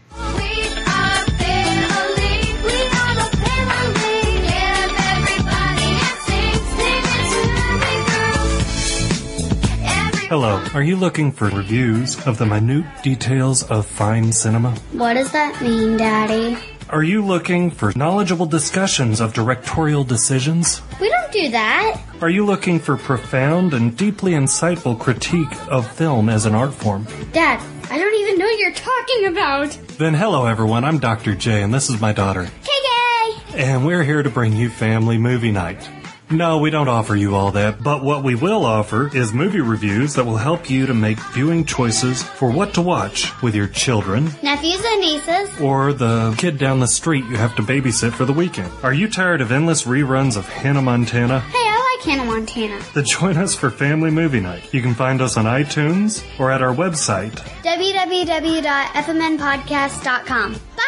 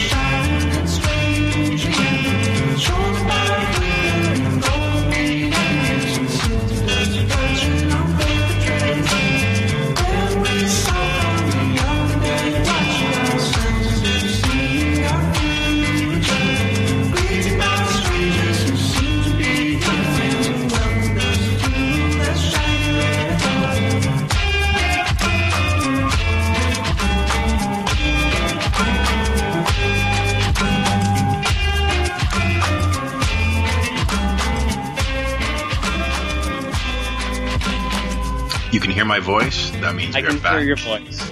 And Chris cuts me off. That in record time, no less.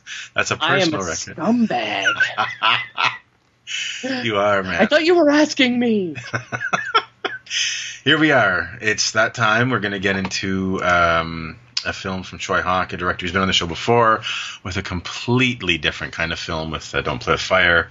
Um, one of the much regarded uh, and much loved, and of course by both of us too, it should be said, uh, filmmakers from the early 80s Hong Kong golden era, uh, with, as far as genre film beyond Kung Fu goes. Um, so yeah, this was a new film. Uh, it was at TIFF. Uh, I know I wanted to see it there. I didn't get a chance to. Uh, I don't. I guess for the same reason for you, uh, just kind of numbers game, Yeah. timing, scheduling, etc.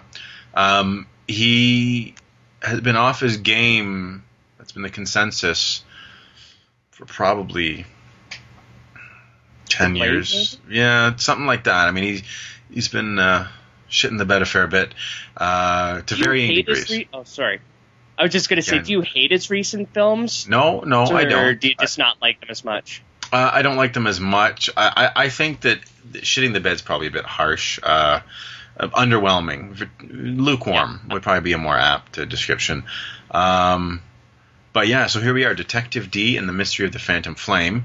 This is a 2010 film directed by uh, Mr. Hark. Uh, starring one Andy Lau, who is one of my absolute favorite uh, Hong Kong actors. Uh, Karina Lau, another heavyweight. Uh, Bing Bing Lee, who's who's risen risen to fairly prominent acclaim, uh, or she's been you know fairly pervasive in the whole. Uh, sorry, I'm looking into something else here. Uh, in in Hong Kong cinema uh, for the last little while, and of course, Tony Leung Ka Fai, not Leung Chiu Wai, uh, of uh, Wong Kar Wai fame, amongst other things. Um, so yeah, I picked this film. Uh, we were very curious to see how it was going to shake out. What did you think? Um, okay, well, I'll go uh, right into my notes. Right off the bat, it's easy to see Hark's uh, ability to have beautiful, beautiful CG, um, like stunning sort of imagery, and fairly awful CG. um, some Yes. CG that's a little more than a little, uh, you know, it definitely takes you out of the movie. But I will say, even the worst CG in this is better than some of the CG in Zu Warriors, which uh, which had some pretty bad stuff. Yes, it absolutely agree with you. The CG in this is probably about ten years behind. It's it's it's CG from Hollywood 1999, I'd say, or Yeah. 2000. Yeah, and he uses. Uh, see, I think, and I'll mention this later in my notes, so I can skip it later. Um, I think the fact that he, he, like, I think, for example, Stephen Chow uses CG amazing. Oh, yeah. um, in Kung Fu Hustle and uh, Shaolin Soccer. I think he's a master at making CG really pop things. Um, but I think with this Hey, Chris, I'm sorry sorry to cut you off, Chris. Can you hear me? um, more so than Zu Warriors. I think the fact that he totally immersed himself in it. I think after Chris. a while, I just stopped caring. And Chris, yep, I I'm can sorry. hear you. Yes. could you? Hello. Hey, I guess okay. That that was what was happening. Do you have a bunch of stuff open right now, like uh, software wise, or anything beyond what we need, or just a Um, I just have Skype and Internet Movie Database. Okay. Okay, good. Just because it was really broken up there, I just wanted to make sure. Okay, no, that's cool then. Uh, sorry to cut you off. Uh, just you were breaking up a lot on my end, so let's uh, let's get back. And I think someone's calling me. Of course, uh, you can hang on one sec, please. Thank you. Hello. Hey, ma. uh, Listen, I'm just recording my show. Can I call you when I'm done? That's okay. You had no way of knowing. Usually, I record uh, tomorrow morning. Uh, yeah, something like that. Okay, I love you, Matt. Okay, bye. Sorry, it was my beautiful mother. Uh, let's No uh, get into it. Always. Um, I was just gonna ask, how far did you get me into Um, that? hang on here. You there? Yep. Sorry. Um, I just want to make sure this thing's still recording.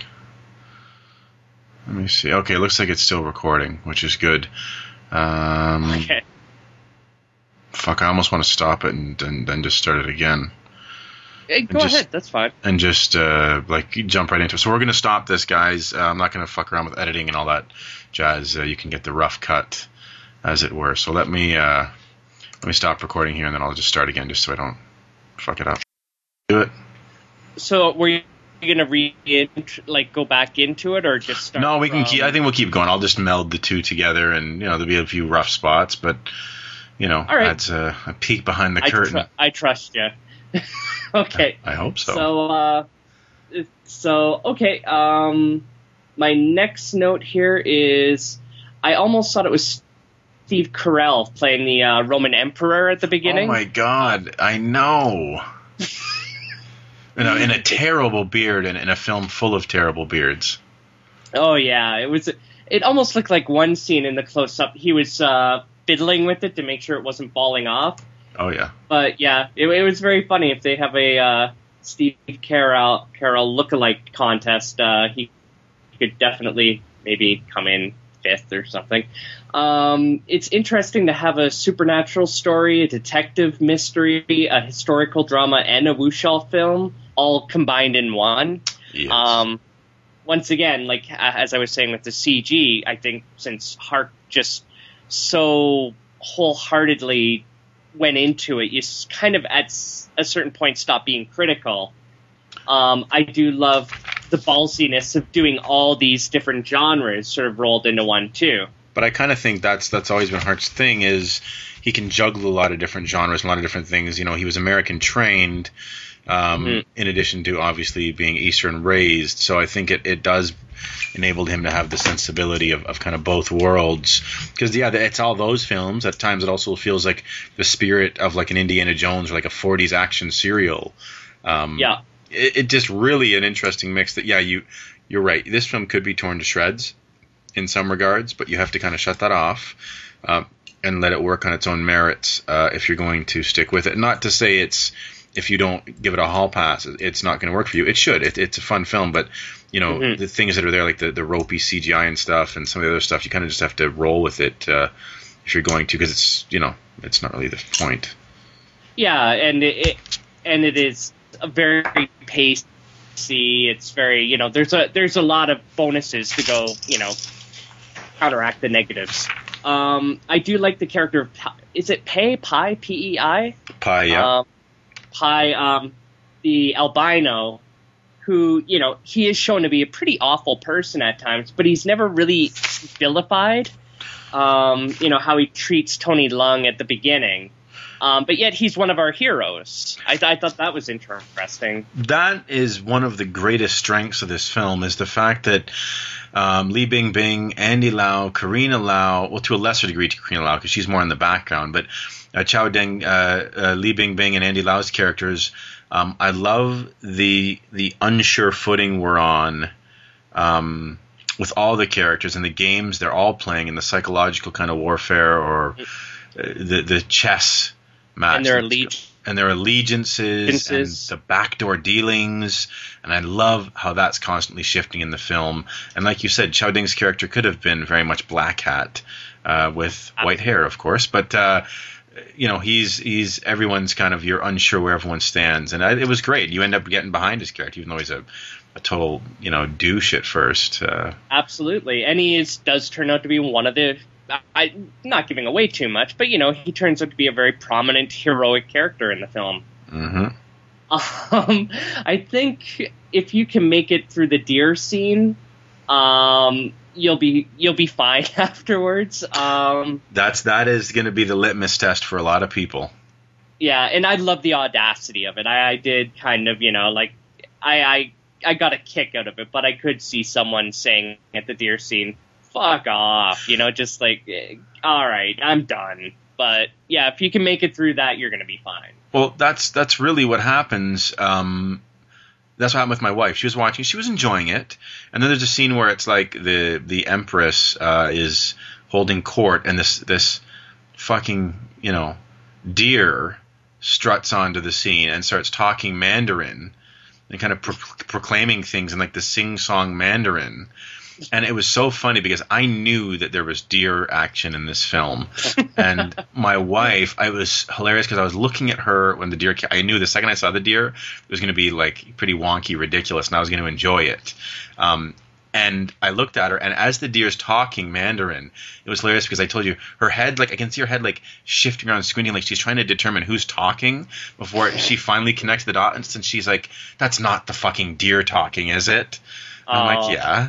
And then so she would have stuck with it, but she fell asleep. But it was funny because that did kind of put her off, and I could see that. But I think people listen to our show, they're not going to be concerned with with uh, talking deers. It's the least of their No, worries. no, no not at all. I, I remember when you were telling me the story of your uh, wife while, while she was watching it, and uh, I thought you had said, and when the beer started talking, so I thought, were they sitting in front of a Detective Dee just chugging beers? It's a Once the beer started talking, Yeah, yeah, no kidding. but no, it, uh, deer makes way more sense than that.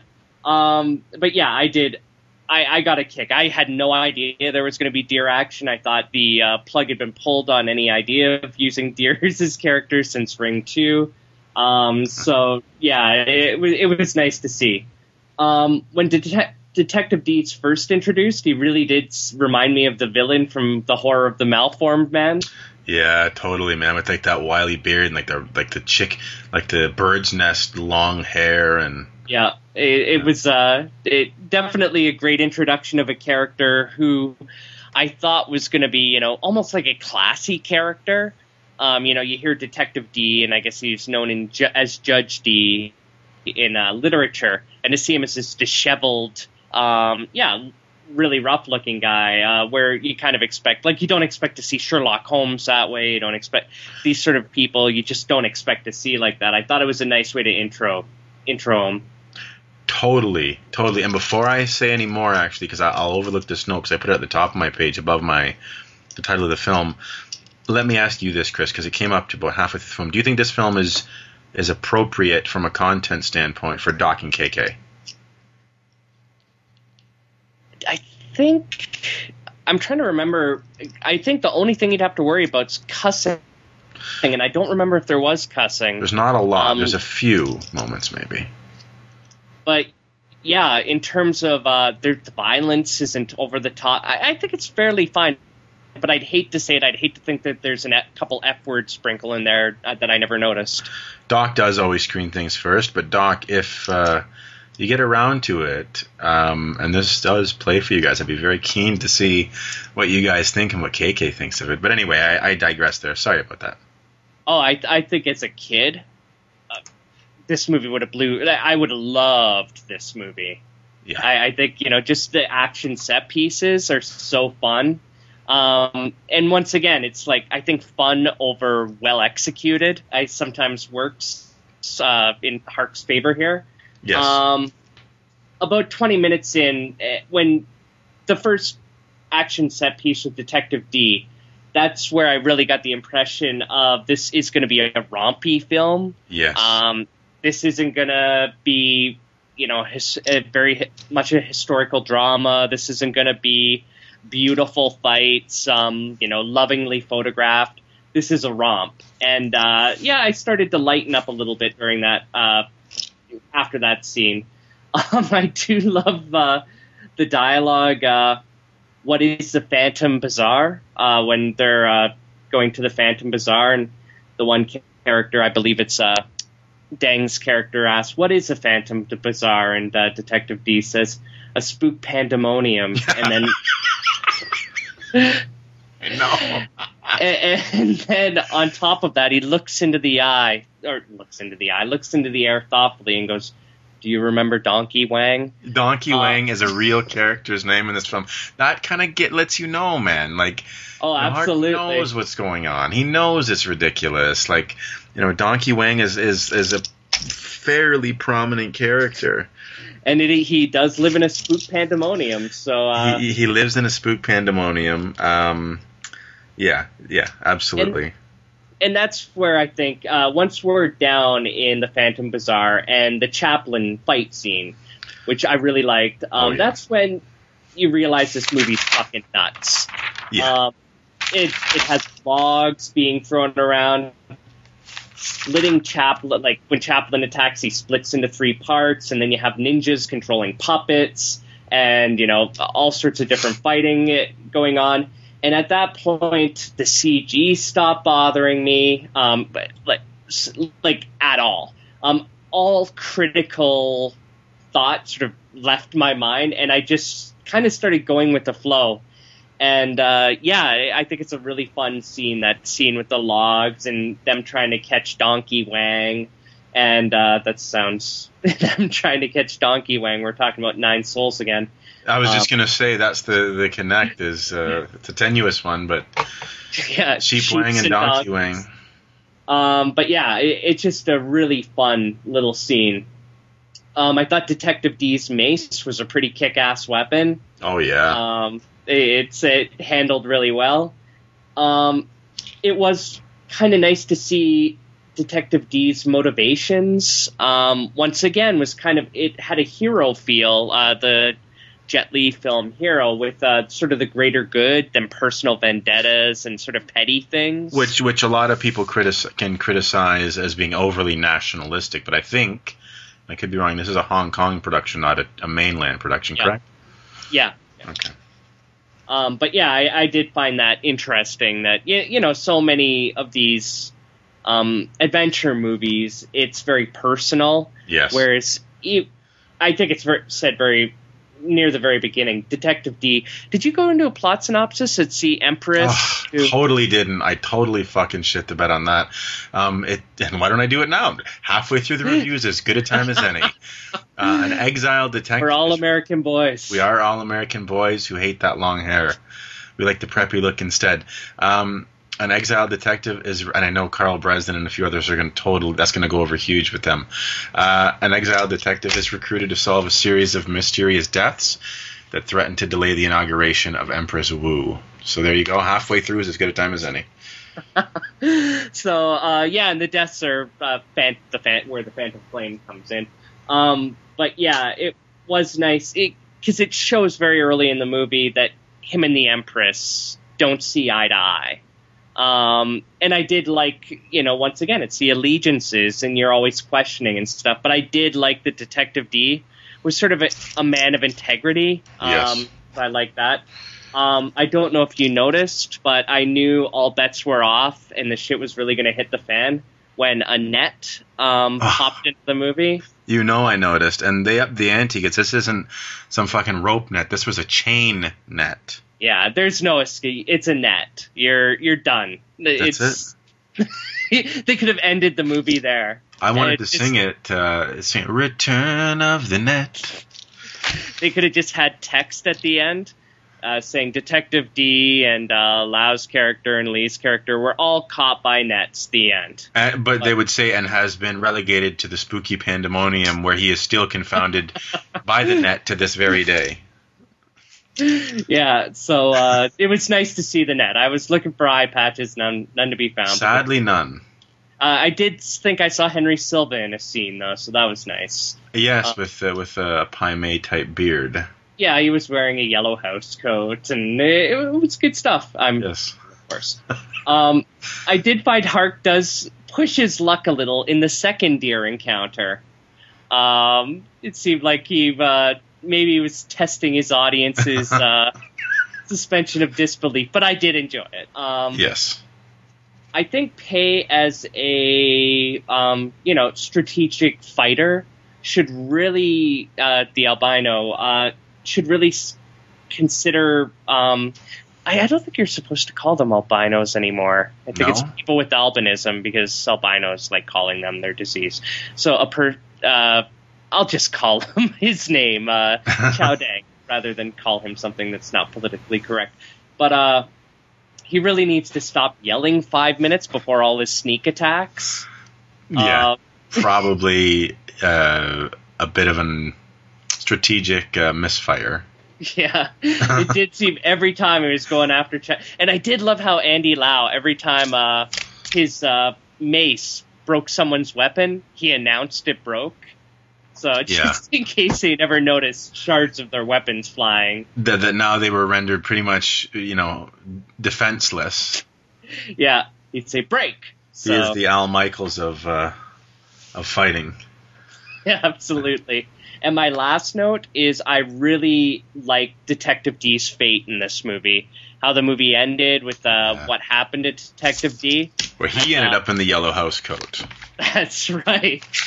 Um, I really liked how the film ended. I thought it was very satisfying and definitely would lead me to want to see a sequel or another movie in a franchise of Detective Dee movies. Yeah, I agree with that. Um, a couple things we didn't talk about. Um, Sammo, of course, Sammo Hung did the action choreography in this film, which felt uncharacteristic of Sammo. I think this is more Tsui Hark uh, exerting more influence than Sammo exerting his influence. Um, I will just say up front, the fighting is not. Uh, you and I talked about this. Yeah. It feels a bit choppy in spots. There's a few moments, but nothing that's really jaw dropping. Well, there's Um, not one fight scene that I remember more for the fight moves and the No. choreography than like the balls to the wall, go for broke attitude. Correct. I would agree with that. Um, I mean, you you said it right off the hop. You can see right away we're in the hands of a very good filmmaker. The shots are impeccably framed. The cinematography is excellent. Um, you know, I'm willing to look past the ropey CGI of the spontaneous combustions. Um, but I, I love that some of the CGI was good. Like I thought some of the stuff where like they, um, when the camera kind of lays on its back to see the the towering innards of the Buddha statue and the enormity of it was, was really good and really good. or even this uh, the uh, aerial shots of the huge Buddha. yes, they were very Um, good. Yeah, I, not all of it was bad, of course. No. There, I think I mentioned there's some beautiful CG and there's some extremely ropey. Oh, yeah. What wasn't ropey was the Grecian formula that Tony Leung Ka Fai is using. That guy's age. That guy's the Dick Clark of Hong Kong films, man. He is aged very well because I think he's in his. Let me click on his IMDb. I, w- I th- wanted to say he was in his early fifties, um, fifty-eight. So yeah, he's what fifty-two, Yeah, uh, fifty-three. He's he's aged very well. Um, good actor. He doesn't work enough. Um, yeah, excellent actor. uh, I think you know we talked about the spooky pandemonium, um, and there's just some moments in this film that are very much feel like Hark because Hark's very much like I said, a very much a everything and the kitchen sink filmmaker sometimes, Yeah, and um, like he throws some lines in this film that are just you know call me nitpicky, but they're just not um, periods like they're not period accurate like. Characters get called dorks and are told to cut the crap. I, I don't remember anyone being called dork, but yes, it definitely has modern slang. Uh, Yeah, which Even uh, though I don't remember the last time I heard someone get called dork. yeah, probably in an '80s, you know, with like an '80s bully in high school. Oh, that's right. The guy who called uh, Detective Dee a dork had his sweater tied around his uh, around him, wearing the pink sweater, and he was uh, he had was trying to get them out of the ski resort. And his name was Chad. His friend was the Bradster. That's right. Yeah, I can't believe I forgot that scene. Understandable. Um, immaculate, immaculate production design. Um, pretty much throughout the film. Uh, the scene with uh, it says here blue hue. I can't recall what I meant by that now, but um, I just think throughout the film, it is a feast visually. You had mentioned uh, the Curse of the Golden Flower? Um, I think you it was is it Golden Flower, or Golden Lotus? I can't remember. I think Golden Flower. I love that film, by the way. It feels, you know, people, I think it was mismarketed here, but uh, I think it's uh, a fantastic uh, period, uh, you know, uh, uh, I was going to say Hitchcock, uh, Shakespeare, Shakespearean kind of, uh, you know, piece. But uh, um, anyway, uh, immaculate, immaculate production design. This film, no matter where you are in the film, looks gorgeous and is very interesting visually. Um, I do want to say that right off the bat. Um, I like the lines, and I don't. I'm going to flub it because I was trying to write it down. I didn't write it down quick enough. But when we first come across Detective Dee, and he's with the old man, and and they're going through all these memorials uh, that were sent to, to the, where they were, um, and they, they say memorials are the state's prescription. We know the illness of the state by reading them. I like that line. I think it's a pretty intelligent line. They can kind of see from the outside the things that the people, you know, are lamenting with indirectly, you know, what what ails, uh, you know, China at the time. Yeah. Um, very much wuxia at times. Of course, there's some wires in here, and, and you know, it, it handled fairly well. You know, it, it works as well as that. Some of that stuff's not for everyone. I, I'm certainly a fan of it. Um, I love the. I don't know if you noticed this. My wife did.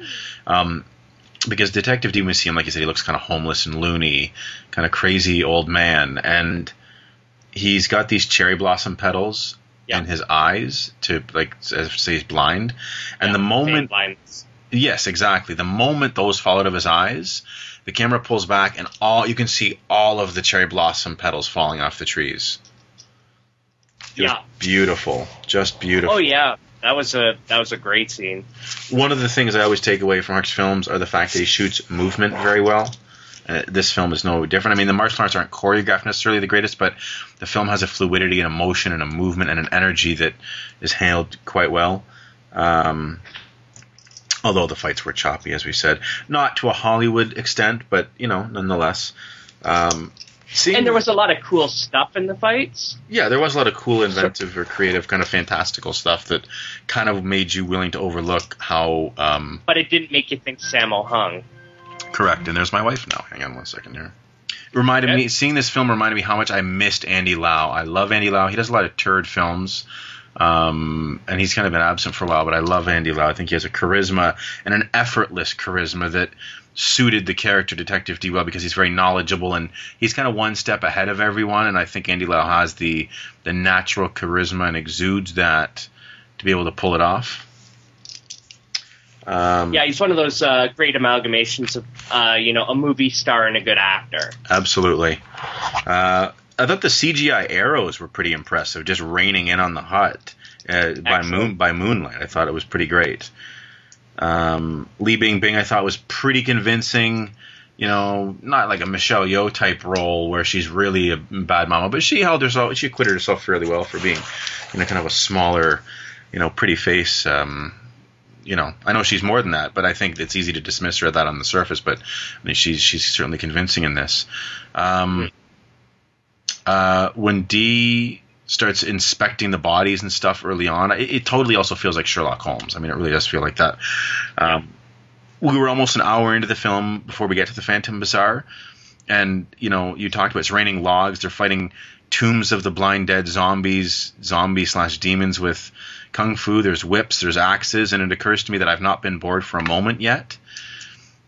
You Yeah. know, I think that's really what I take away from this film. There's, it's very flawed, certainly, but the playful lunacy and the spectacle of it and the, the kitchen sink stuff is really what uh, had me uh, going. You know, the rompy na- nature, and I think despite it being rompy, though, you had to pay attention because part of it was it was dense in terms of some twists and turns, but also because of the shifting allegiances or the uncertainty with allegiances, uh, you had to kind of pay attention, which was good. Um, although some of it I think is poorly written and not explained well either. Um, Yeah, there are parts that sometimes leave you scratching your head. Why would this person do that? Or, but yeah, it it's pretty inconsequential in the grand Yeah, scheme. it, it is. It's a minor quibble. Um, I love that. I, I've never heard um, uh, a woman's erogenous zone referred to as her acupoint until now. Oh, and there's my door. Hang on one sec. Okay. Are you back? Uh, I am back. One Oh, sec. I got my son Braden. Okay, you there? Uh, yeah, one sec. Just have to go across the room and plug in my headphones. I just took them out so I could hear you when you got back. I got my son Braden with me. You won't hear him on air yet because he's uh, he's four months old today, actually. But he coos and whatnot, so maybe we'll get a coo out of him. Um, but uh, Oh, let me hit record again here. I just kept it recording. I'll just edit it out. Okay, perfect. I, I'm going. Okay, so yeah, an acupoint. I never heard it referred to that. The, the lady's flower referred to One of her nine holes. one of her one of or two of her nine holes. That's right. Her Uh. over nine holes. Um, you know, we talk about how dodgy the CGI was, but there's a pretty decent morphing sequence. I thought, like like a Michael Jackson black or black or white kind of. I, I don't know. I it was uh decent, but yeah, you didn't like it? eh? I thought it was all right. it. wa- It was okay, but yeah, it did kind of. uh You're being polite when you say that. No, no, not at all. I didn't. It's not anything I hated. I just thought, yeah, it looked like they put a filter, a ripple filter on it or something. Oh yeah. It was definitely interesting looking. Uh, uh, no, no, you know what? I'm gonna give it for sure. It was uh, well done. It looked very wacky. Yeah. Uh, Kung Fu battle with CGI deer for the win. I'll say no more. Um, yeah, and I touched on this. I have to think Sammo is good enough that you know if he's given that he was given specific instructions on how to shoot it, that it wasn't you know shot to um, exhibit martial arts so much as it was just to be kind of fantastical and you know it just wasn't really supposed to be a martial arts film, but. Yeah, um, it's a shame that Tony Leung Ka Fai didn't have more to do. I mean, he can really ham it up, Yeah. you know. But then again, I mean, I think you know, in fairness to the film, everyone acquits themselves pretty well. You know, I, I you know, we talked about um, Li Bingbing and and um, uh, now I'm going to be politically incorrect. The albino character, uh, you know, also being you know quite good in the film. Certainly. Uh, you know, uh, who do you take away? I mean, everyone was adequate, more than adequate uh, with the time. Chao Deng's character, uh, Pai Dong Lai. Um, um, yeah, hooks for hands are always great. Yeah, absolutely. So, recalls uh, Enter the Dragon for sure. Oh yeah, and Ren, and of course the film featured in episode one, Rolling Thunder. Um, the the finale. Speaking of Sherlock Holmes, the finale of this had a real Sherlock Holmes vibe with this like elevator and scaffolding and you know. Uh, Guy Ritchie's Sherlock Holmes. Yes, or- yes. Oh, okay. I still haven't seen that. Eh, it's it's worth a rent. Um, I won't reveal names, but the villain in this film has a PhD in Bond villainy, in Yeah. that he announces everything before he's going to do it. Which seems so fitting in the film. It does, it does. It does feel fitting because, you know, it's that kind of film, and I think you know, like we said, you have to be willing to let things go if you're going to enjoy this. I don't think either one of us will deny this film could be nitpicked mercilessly. Yeah, absolutely. There's a lot of flaws with it, but if you're willing to go with the fun and the energy of it, I think you'll have a good time. And I'll kick it over to you, make or break, MVT, and score. I was just gonna say, uh, on top of that, I, I think this film there there's something I hate in a lot of Hollywood films about casting. I don't know if I can say this without giving stuff away, but I think Hark does a good job. Um, You know by certain actors, um, who they're gonna be and stuff like that. Um, and you know what? I gotta say, I don't know if maybe for you, uh, I I didn't guess things. nor did I. So you know, hats off to them. Um, yeah, totally agree.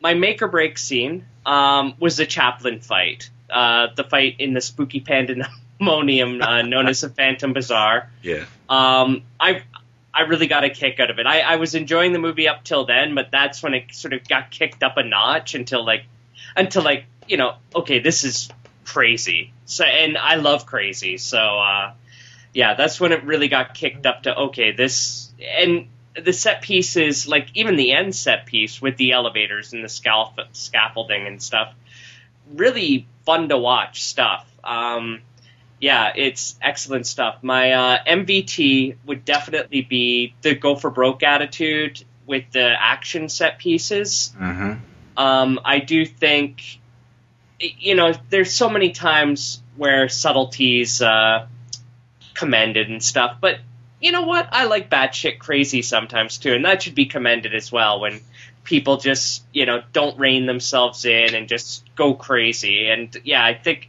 that uh, definitely the go for broke attitude in a lot of these scenes, and even just the mashing of conventions. Um, I really that would be my most valuable thing. My score is seven point two five. Um, it's a very good film. Um, it's good to see Hark back in the saddle.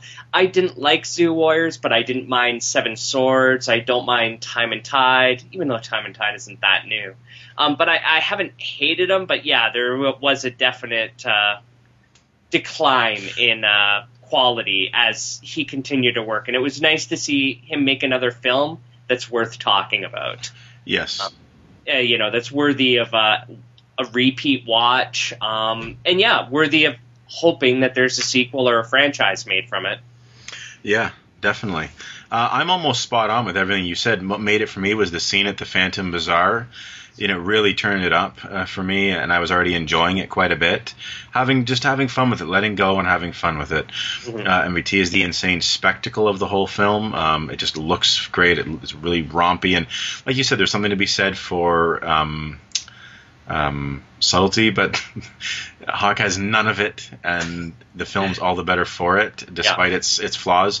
Uh, my score is slightly better than yours. It's a 7.5. Like I said, very flawed film, but I think it's a really fun film that you know you could show kids, you could show people that like crazy Asian films, and it kind of harkens back to that stuff. No pun intended uh, from the 80s. So yeah, and good to see Andy Lau back in something quality, man. Um, Absolutely. Have you seen? Uh, was he in? Uh, what's the one Dragon Dynasty released? It's like a. Uh, I want to say Warlords. yeah, he was in Warlords, I think, with Takeshi Kaneshiro and Jet Li. Pos- possibly. What, what is the one I'm thinking of? Anyway, uh, have you seen a lot of his recent films? I haven't really seen much. Uh, Protege. I have Warlords, and you know, it was one of those big. I was kind of burned out because at the time, you know, Chris, all these big Pan Asian period Yeah. films, I just they kind of started to meld together, and you know, but um, What did you think of Protege? I thought it was okay. Louis Koo's addict character was was a bit laughable in terms of some of the the stuff in it, but I, I didn't mind it. I thought it was okay. Yeah, I, I thought it was okay too. I, I enjoyed it probably more than you, but yeah, I. It is nice to see Andy Lau, and I don't know if I've ever seen him like this before. um, well, um, House of Flying Daggers, Oh yes, yes. but uh, beyond that, yeah, I'm more used to his modern stuff. You know, of course, the film Infernal Affairs. Infernal I mean, Affairs, yeah. you know, he that film. I mean, he can do no wrong for me. I mean, that film. Uh, you know, it, it's it's one of my all time favorites, and that that was the film that really reignited my um my love of Hong Kong film. Was seeing that film when it came out. Oh, it's it's fantastic. Those guys could uh, like everyone involved in that film could just make snuff films for the rest of their life, and you know it would be fine. It's like, well, you know, they're still awesome. They did Infernal Affairs. Yes. One people should check out that's a little bit less known of his is called Wait Till You're Older. I like it's a bit of a big type story. I would recommend people check it out. Um, or of course, like you and I talked about, um, Running on Karma, really good film that uh, a lot of Hong Kong aficionados like, but not many beyond that have seen. Or even um, uh, running out of time. Running Out of Time, Running on Karma. I said Running on Karma. I meant to say Running Out of Time. Yeah, I know. I, I own Running on Karma. I haven't seen it yet. Um, where good. he's in the muscle suit. Muscle Suit, Yeah, former I- Buddhist John, monk. Johnnie To. Johnnie To, one of the stranger Johnnie To films. Uh, Have you seen Mad Detective? yes, uh, sadly, I was a little bit disappointed. I'd give it like a seven and a half, but That's I- not that bad. you know, I'd, I'd probably give it a seven, more. maybe a that. seven, maybe a seven. Yeah, I was disappointed, and I was disappointed because wasn't it? Um, uh, uh, what's his name? Uh, gosh, he doesn't work very much. Fantastic actor though. Um, Lau Ching Wan. Lau Ching Wan, is that Is right? it? Lau Ching Wan. I'm I'm off with names. uh, Lau Ching Um, Wan. I think it was. I uh, I was going to say Ng Man Tat, but that's clearly wrong. I'm gonna I'm gonna look it up on IMDb and then say that I recognize the name. Like I'm gonna act like it was me who thought, oh yeah, that's right. Uh, let me check Um, yeah, it's Lao Lau Ching Wan. Yeah, it doesn't work very much. Um, but uh, top top actor, and that was it. Should be said was Johnny Dolan. It was co-directed by the guy that always writes for him. Um, brr, brr, brr. I'm clicking on IMDb now too to see uh, knowledge. Yeah, that's right. Uh, so there you go. Uh, so there's our scores for the films. Let's take a very short break, and we're going to come back with a little bit of feedback. We will be. And it wouldn't be going to break if I didn't get cut off. we'll be right back after this. Crom, I have never played to you before. I have no tongue for it. No one, not even you, will remember if we were good podcasters or bad. Why we recorded or why we voicemailed. All that matters is Metal Mikey stood against many. That's what's important. Valor pleases you, Crom. So grant me one request. Grant me action attraction. And if you do not listen, then to hell with you. Action Attraction, the action movie review podcast. You can find Action Attraction through metalmikey.libsyn.com or at www.pennycult.com or by searching for Action Attraction in iTunes.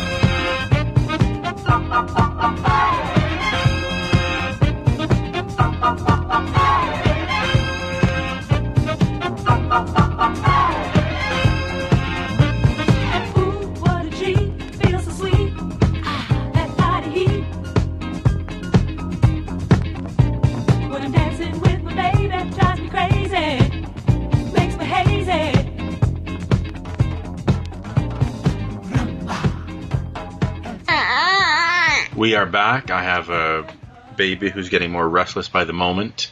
That wasn't me. Uh, And it's not Chris. Uh, before we go any further, full disclosure, I meant to say this at the top of the episode with all the excitement over our grandkid. Kid, oh, hey now. Okay.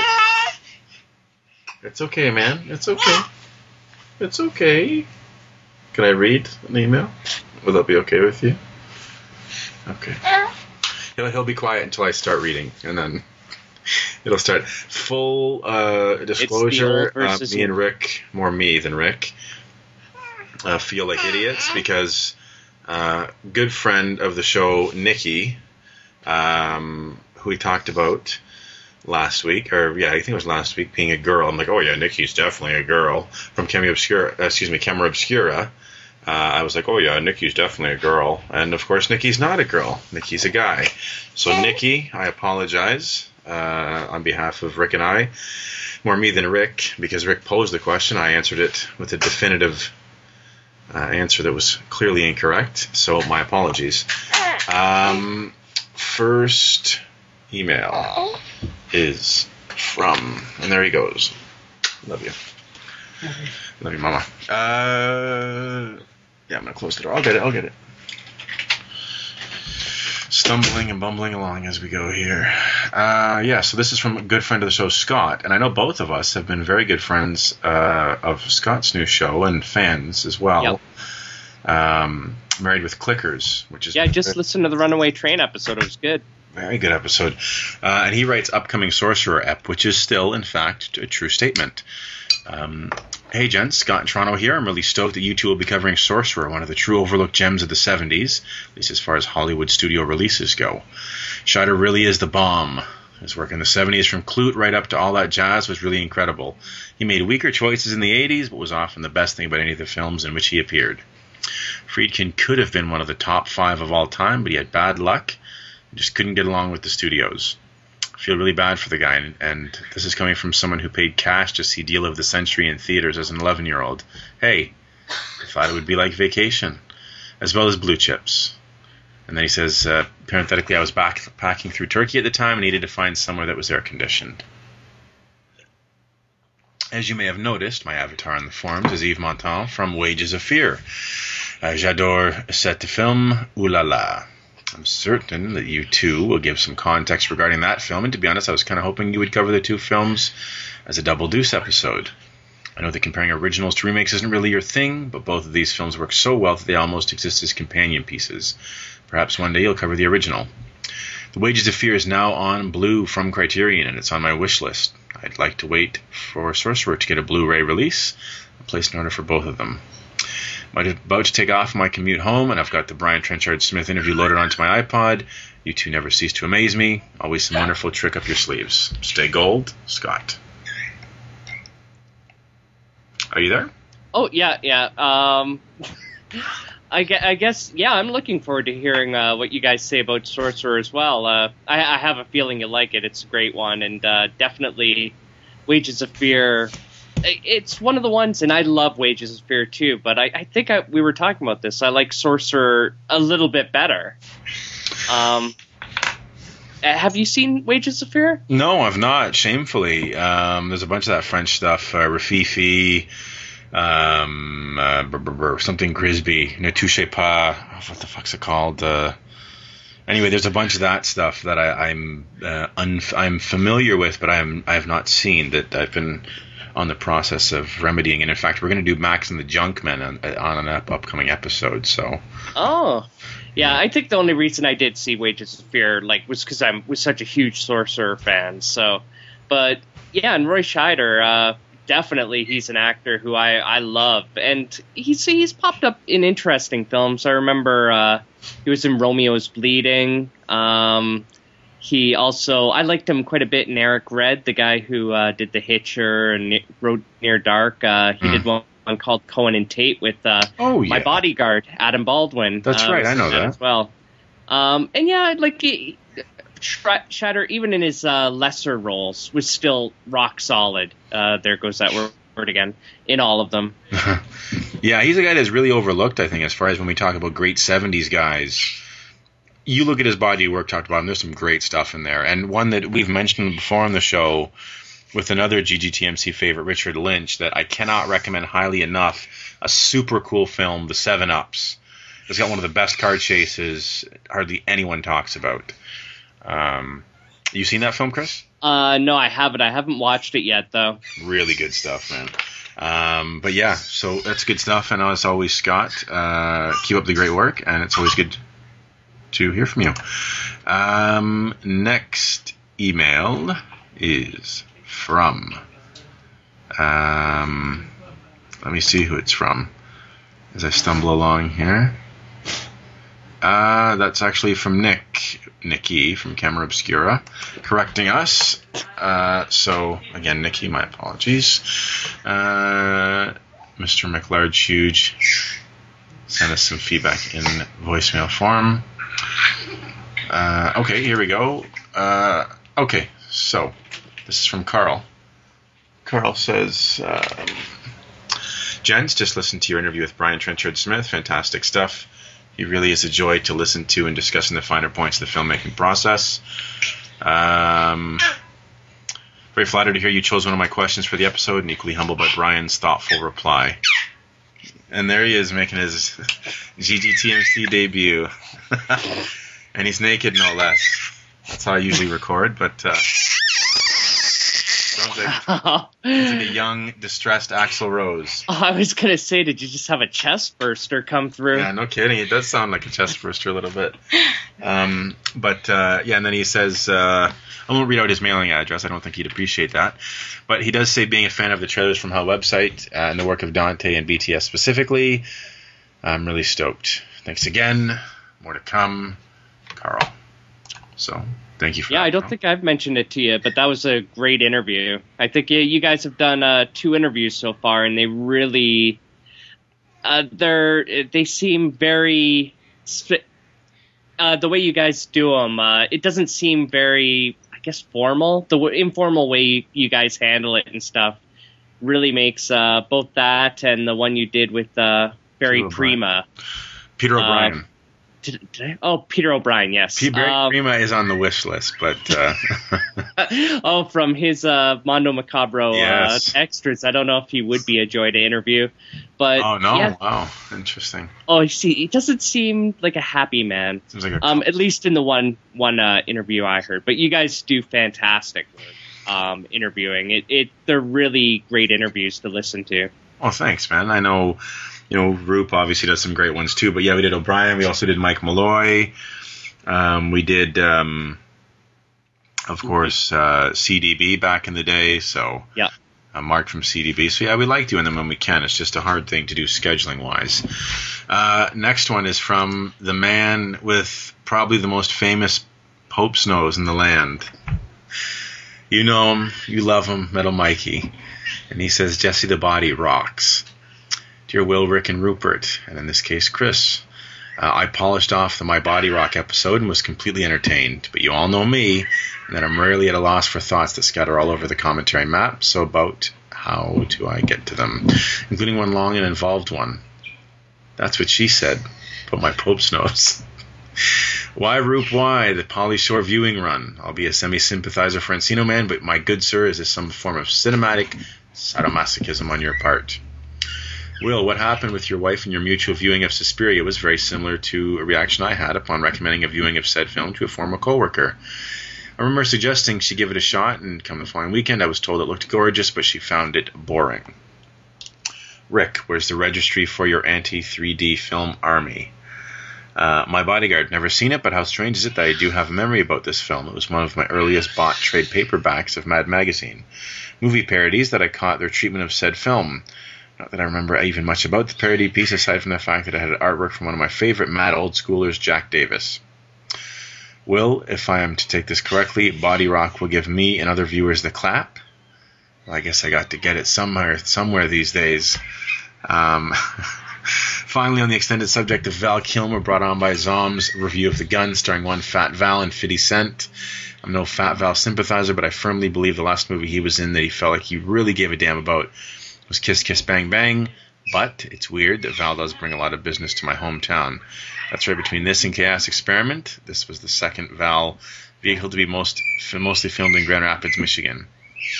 There was even a big to do with the film's wrapping about how Fitty loves this place so much he wants to take residence in the town. And he says maybe that would actually get my city out of the economic shithole. I can remember being around the downtown area of GR during one of the big shooting days for the gun.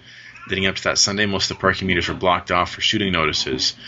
Uh, that Sunday, as part of my late last year's epic run of crappy dates, I went out to see Girl Who Kicked the Hornet's Nest at a local art theater. In the distance, I kept hearing these loud kapow, pow, pow noises. I just figured it was one of the seemingly never-ending building construction jobs. Nope. Turned out it was the filming of a heist shootout sequence for the gun. So at the very least, while Val may not be putting much effort into his acting and probably is putting more mozzarella sticks into his belly, his films keep bringing jobs and credentials to my little neck of the woods, which isn't so bad. Anyways, I'm wrapping this up and taking this shit all the way to the bowl. Don't know if I ever said that on the show. Take it easy, gentlemen, and I shall wrap back at you again soon. Sincerely, Metal Mikey, who still has that date with Laura Gemser in Erotic Nights of the Living Dead for Valentine's Day. nice. Yeah, he uh Val Kilmer, I I did you ever see uh the movie with him The Thaw? The thong? That whole- uh Thaw oh the thong, that would be amazing. Fat Val, Fat the Val in a thong just sitting no. eating hamburgers. Uh The. Thaw, T T H A W, yes I can spell Thaw. Um a horror movie, uh Ghost House Underground released, which I actually I, I quite enjoyed. I thought he's sort of uh, a mad scientist in it. Oh, wow. Does he really tune it up? Uh he doesn't do it as badly as he does in some. I remember Mind Hunters, that uh Renny Oh. Harlin one. He really hammed it up in that. Um, but yeah, Kiss Kiss Bang Bang. He was fantastic in. Never seen it, man. It just It- didn't look appealing to me, but I've heard a lot of great things about it. It, it's definitely a good movie. I I know I I enjoyed it more than some. Some people kind of consider uh Robert Downey Jr. a little uh, smarmy in it or something, but yeah, I thought it was funny. And Val Kilmer was yeah, it probably was the last role you could just straight up say he was excellent in. I remember the Salton Sea. Um, Yeah, that wasn't a bad film. I think that's a movie. It doesn't happen very often. That was ruined by the direction for me, anyway. It seemed like there was a solid story in there, but the director just wouldn't let it be told. I, I love I the idea of a man, you know, sort of condemning himself to this lifestyle for revenge. Um, and yeah, it seemed like he was more interested in quirky directing. Yeah, that was the one with uh, Vincent D'Onofrio with the pig nose, right? Yeah, yeah, Yeah. that that's one. But yeah, definitely a great story. I'd love to see remade by someone who's more interested in the story than making a demo reel. Yeah, no kidding, man. Um, so yeah, there you go. More Val love. Well, I guess a lot of love on this show. Um, Trenchard, Smith, and Kier is the title of the next email. It's from very good friend Alan from Denmark. Alan says, Hi, gents. I really enjoyed the Brian Trenchard Smith interview. The man has made some good movies, and it was a joy to hear his passion for the uh, making of movies. I actually got a couple of my favorites of his in the mail a couple weeks ago uh, Day of the Panther and Strike of the Panther. Hope the DVDs look good, or at least better than the old VHS tapes I have, so I can get rid of the old VHS. So, going through the older episodes, and Udo Kier came up in the Far Cry talk. Rarely do you see an actor that can go from working with artsy directors like uh, Von Trier to doing straight to video movies as effortless, effortlessly as Kier. I don't know if he needs the paychecks or if he lives for making movies good or bad, or really, really bad. Anyways, here's a couple of Kier movies you should check out Critical Mass, Kier and Treat Williams star in this Die Hard inspired movie that borrows, steals, scenes from Terminator 2 and Universal Soldier. Wow. You'll hardly notice that the T2 stuff is not made for critical mass. I mean, of course, a small machine gun can do the same damage to police cars as a Gatling gun, can't it? Uh, Doomsdayer. Denmark has given great gifts to Hollywood, in my opinion. Sven Ole Thorsen, and the long-legged super talent of acting that is Brigitte Nielsen. Well, in this classic movie, Brigitte and Kier play husband and wife. I know what you're thinking. With great actors like these, it's probably a boring real life drama about the struggles of relationships and whether they should buy a new minivan. Wrong. In fact, it's a great story of the struggles with getting quality henchmen and buying a doomsday device. Keep, sounds like a winner to me. Keep up the good work. Regards, Al. Wow, that Udo Kier and Treat Williams in a Die Hard ripoff. That's uh, a must see. That sentence has sold me. Good old treat. He's always a treat to see. Absolutely. Yes. Um, yeah, Yeah. those both sound great, Alan. Uh, I'm going to look them both up. Uh, let me see if we got any other uh, emails here.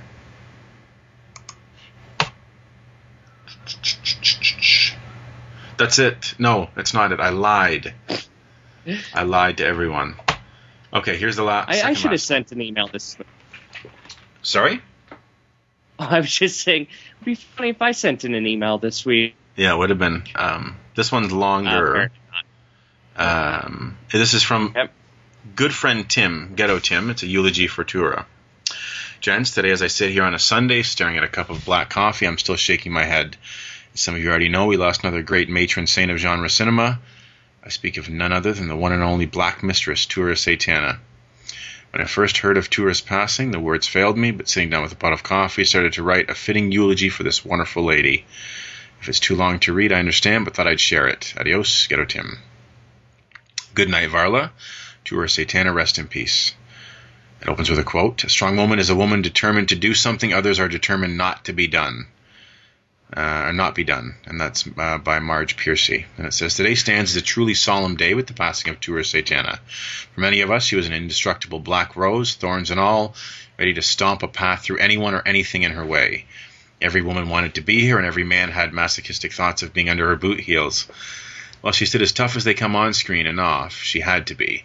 Tura was a survivor of many tribulations in life that few can say they could endure, but that she did. Those of us lucky enough who got to briefly know Tura knew she had loved her dogs and an- any animals in need far more than most people. She was a sweetheart who always had a kind word regardless of her situation and always thought highly of her fans. Tura faced despicable racism growing up in an American intern camps due to her Asian heritage. She was also sexually assaulted at a young age and ran with several gangs in her youth. Regardless of her chaotic struggle as a young woman, she never looked back and carved herself a path to Hollywood, starting as a photo model for silent film star Harold Lloyd. Tura would eventually gain fame as an exotic dancer and dated Elvis for a time. She was proud that she could turn the head of the boy from Memphis. Uh, in fact, I think he proposed to her and he declined as an aside to that. I could be wrong, but I remember reading that. Most know Tura from her role as Sea Devil Varla in Russ Meyer's 1965 magnum opus, Faster Pussycat Kill Kill. From one role, Tura established herself as a rule breaker, a backbreaker, a one woman army would stomp you into desert dirt just for looking at her. On and off the set, Meyer even stated that she was not a lady to be fucked with. Well, she didn't hold a number of well, she didn't hold a number of roles in her career. Uh, Tura's influence far outweighed her cinematic output. It's no stretch to say that she clearly established a new place for real woman in cinema. You didn't have to be a ditzy blonde, a pretty face like Audrey Hepburn, or a helpless lass tied to the train tracks. Women were now seen as being strong, opinionated, and total shit kickers if need be. In terms of genre cinema, Tura paved the way for future names like Pam Grier, Sybil Danning, and Dyanne Thorne. Thanks to drawing a new line in the desert sand, Tura leveled the exploitation playing field and gave the ladies a chance to show they were just as tough as the boys and could bust the balls of all the swinging dicks in Hollywood. At the time of her passing, a documentary on her life was in production and will hopefully be released in the near future for many more to appreciate the wonderful lady and her work. According to her manager, Tura passed due to heart failure, but she never stopped. She never failed in stomping a place deep inside all of ours. Thank, for, thank you, Tura, you beautiful bitch. We will remember you. So yeah, that was a fantastic uh, eulogy Tim uh, put together there for uh, for Tura. Absolutely. A lot of information in it too. I didn't quite know. Yeah. Oh no, great, great, great stuff. Um, last one uh, is from is from someone that's not for the air, but uh, James. Uh, it's your email, and James, we will get you uh, what you need. Rest assured. And that's it, man. That's our that's the big show for this week. The uh, the maple tinged episode. Um, I guess it's time for me to do pleasantries. Uh, so, as always, head over to palaver.com to check out our sister shows, OTC, Show Show, and all of our friends over there at Palaver. Uh, beyond that, check out Paleo Cinema, Action Attraction, Better in the Dark, Hamakist, where the Zom is going to co-host this week uh, with Bry. So it's uh, it's going to be great. Check out Married with Clickers, and of course the Criterion Cast. Uh, Paracinema.net for the genre magazine. uh, the ggtmc.blogspot.com. That is, of course, our blog. I've been trying forever to get a piece together with Aaron on Kenneth Anger. Aaron, I promise one day it'll get done, man. It just it just seems to be eluding me to no end. Um, other blogs, of course, and these are all .blogspot.com. Pickle Loaf. Uh, I didn't say I said I was gonna wasn't gonna mention the loaf because he's uh, hasn't been writing anything. Uh, Uber Pumpkin Speaks, Deadly Doll's House, Chuck Norris Ate My Baby, Lightning Bug's Lair, Fist of B List, Stinking Paws, Scared Shiftless in Shasta, Moon in the Gutter, and Sergio Leone in the Infield Fly Rule. Head over to CDB, that's cinema-de-bizarre, for all your hard-to-find genre needs. Promo code GENTLEMEN for 10% off your orders. Head over to omg-entertainment.com. Uh, promo code there is GGTMC10 for 10% off your orders. Uh, as always, as we said, Camera Obscura, Pink Aga are coming down the pipes. Look out for their titles very soon. Uh, you gotta head over to iTunes, uh, leave us a glowing review. Facebook us all, friend us all. You can get in on the fun over there. Uh, Twitter is uh, .com backslash ggtmc. Large William, Uncool Cat, uh, Bob Freelander, and Pickleloaf 10. That's the number 10. That motherfucker still hasn't given up uh, the Pickleloaf name yet to him. And if you want to donate, we do have a donate button. You can send us uh, millions of dollars, and we will appreciate it in millions of ways. Uh, that's it. That's all. Next week we are going to finally be covering Sorcerer and Forced Entry.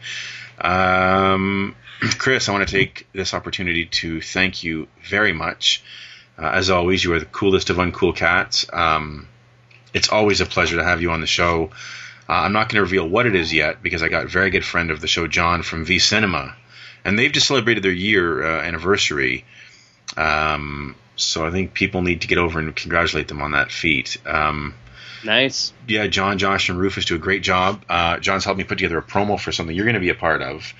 I will say this: uh, we're going to be putting together our first Quintillo GGT GGTMC episode. I will say no more, but this director's been long overdue for our show. And um, yeah, thank you so much, Chris, for being on the show, man. It's been a blast. Thanks for having me. I always love talking movies with you and uh, Rick, but not like Rick was here, but yeah, you guys, you talk a mean game. yes. Well, uh, I think that's it. Um, so you know what that means. It's time to say one word. It's time to sign off. And with that, I will say adios. Adios. Thanks for listening. You can find the gentleman at ggtmc.com.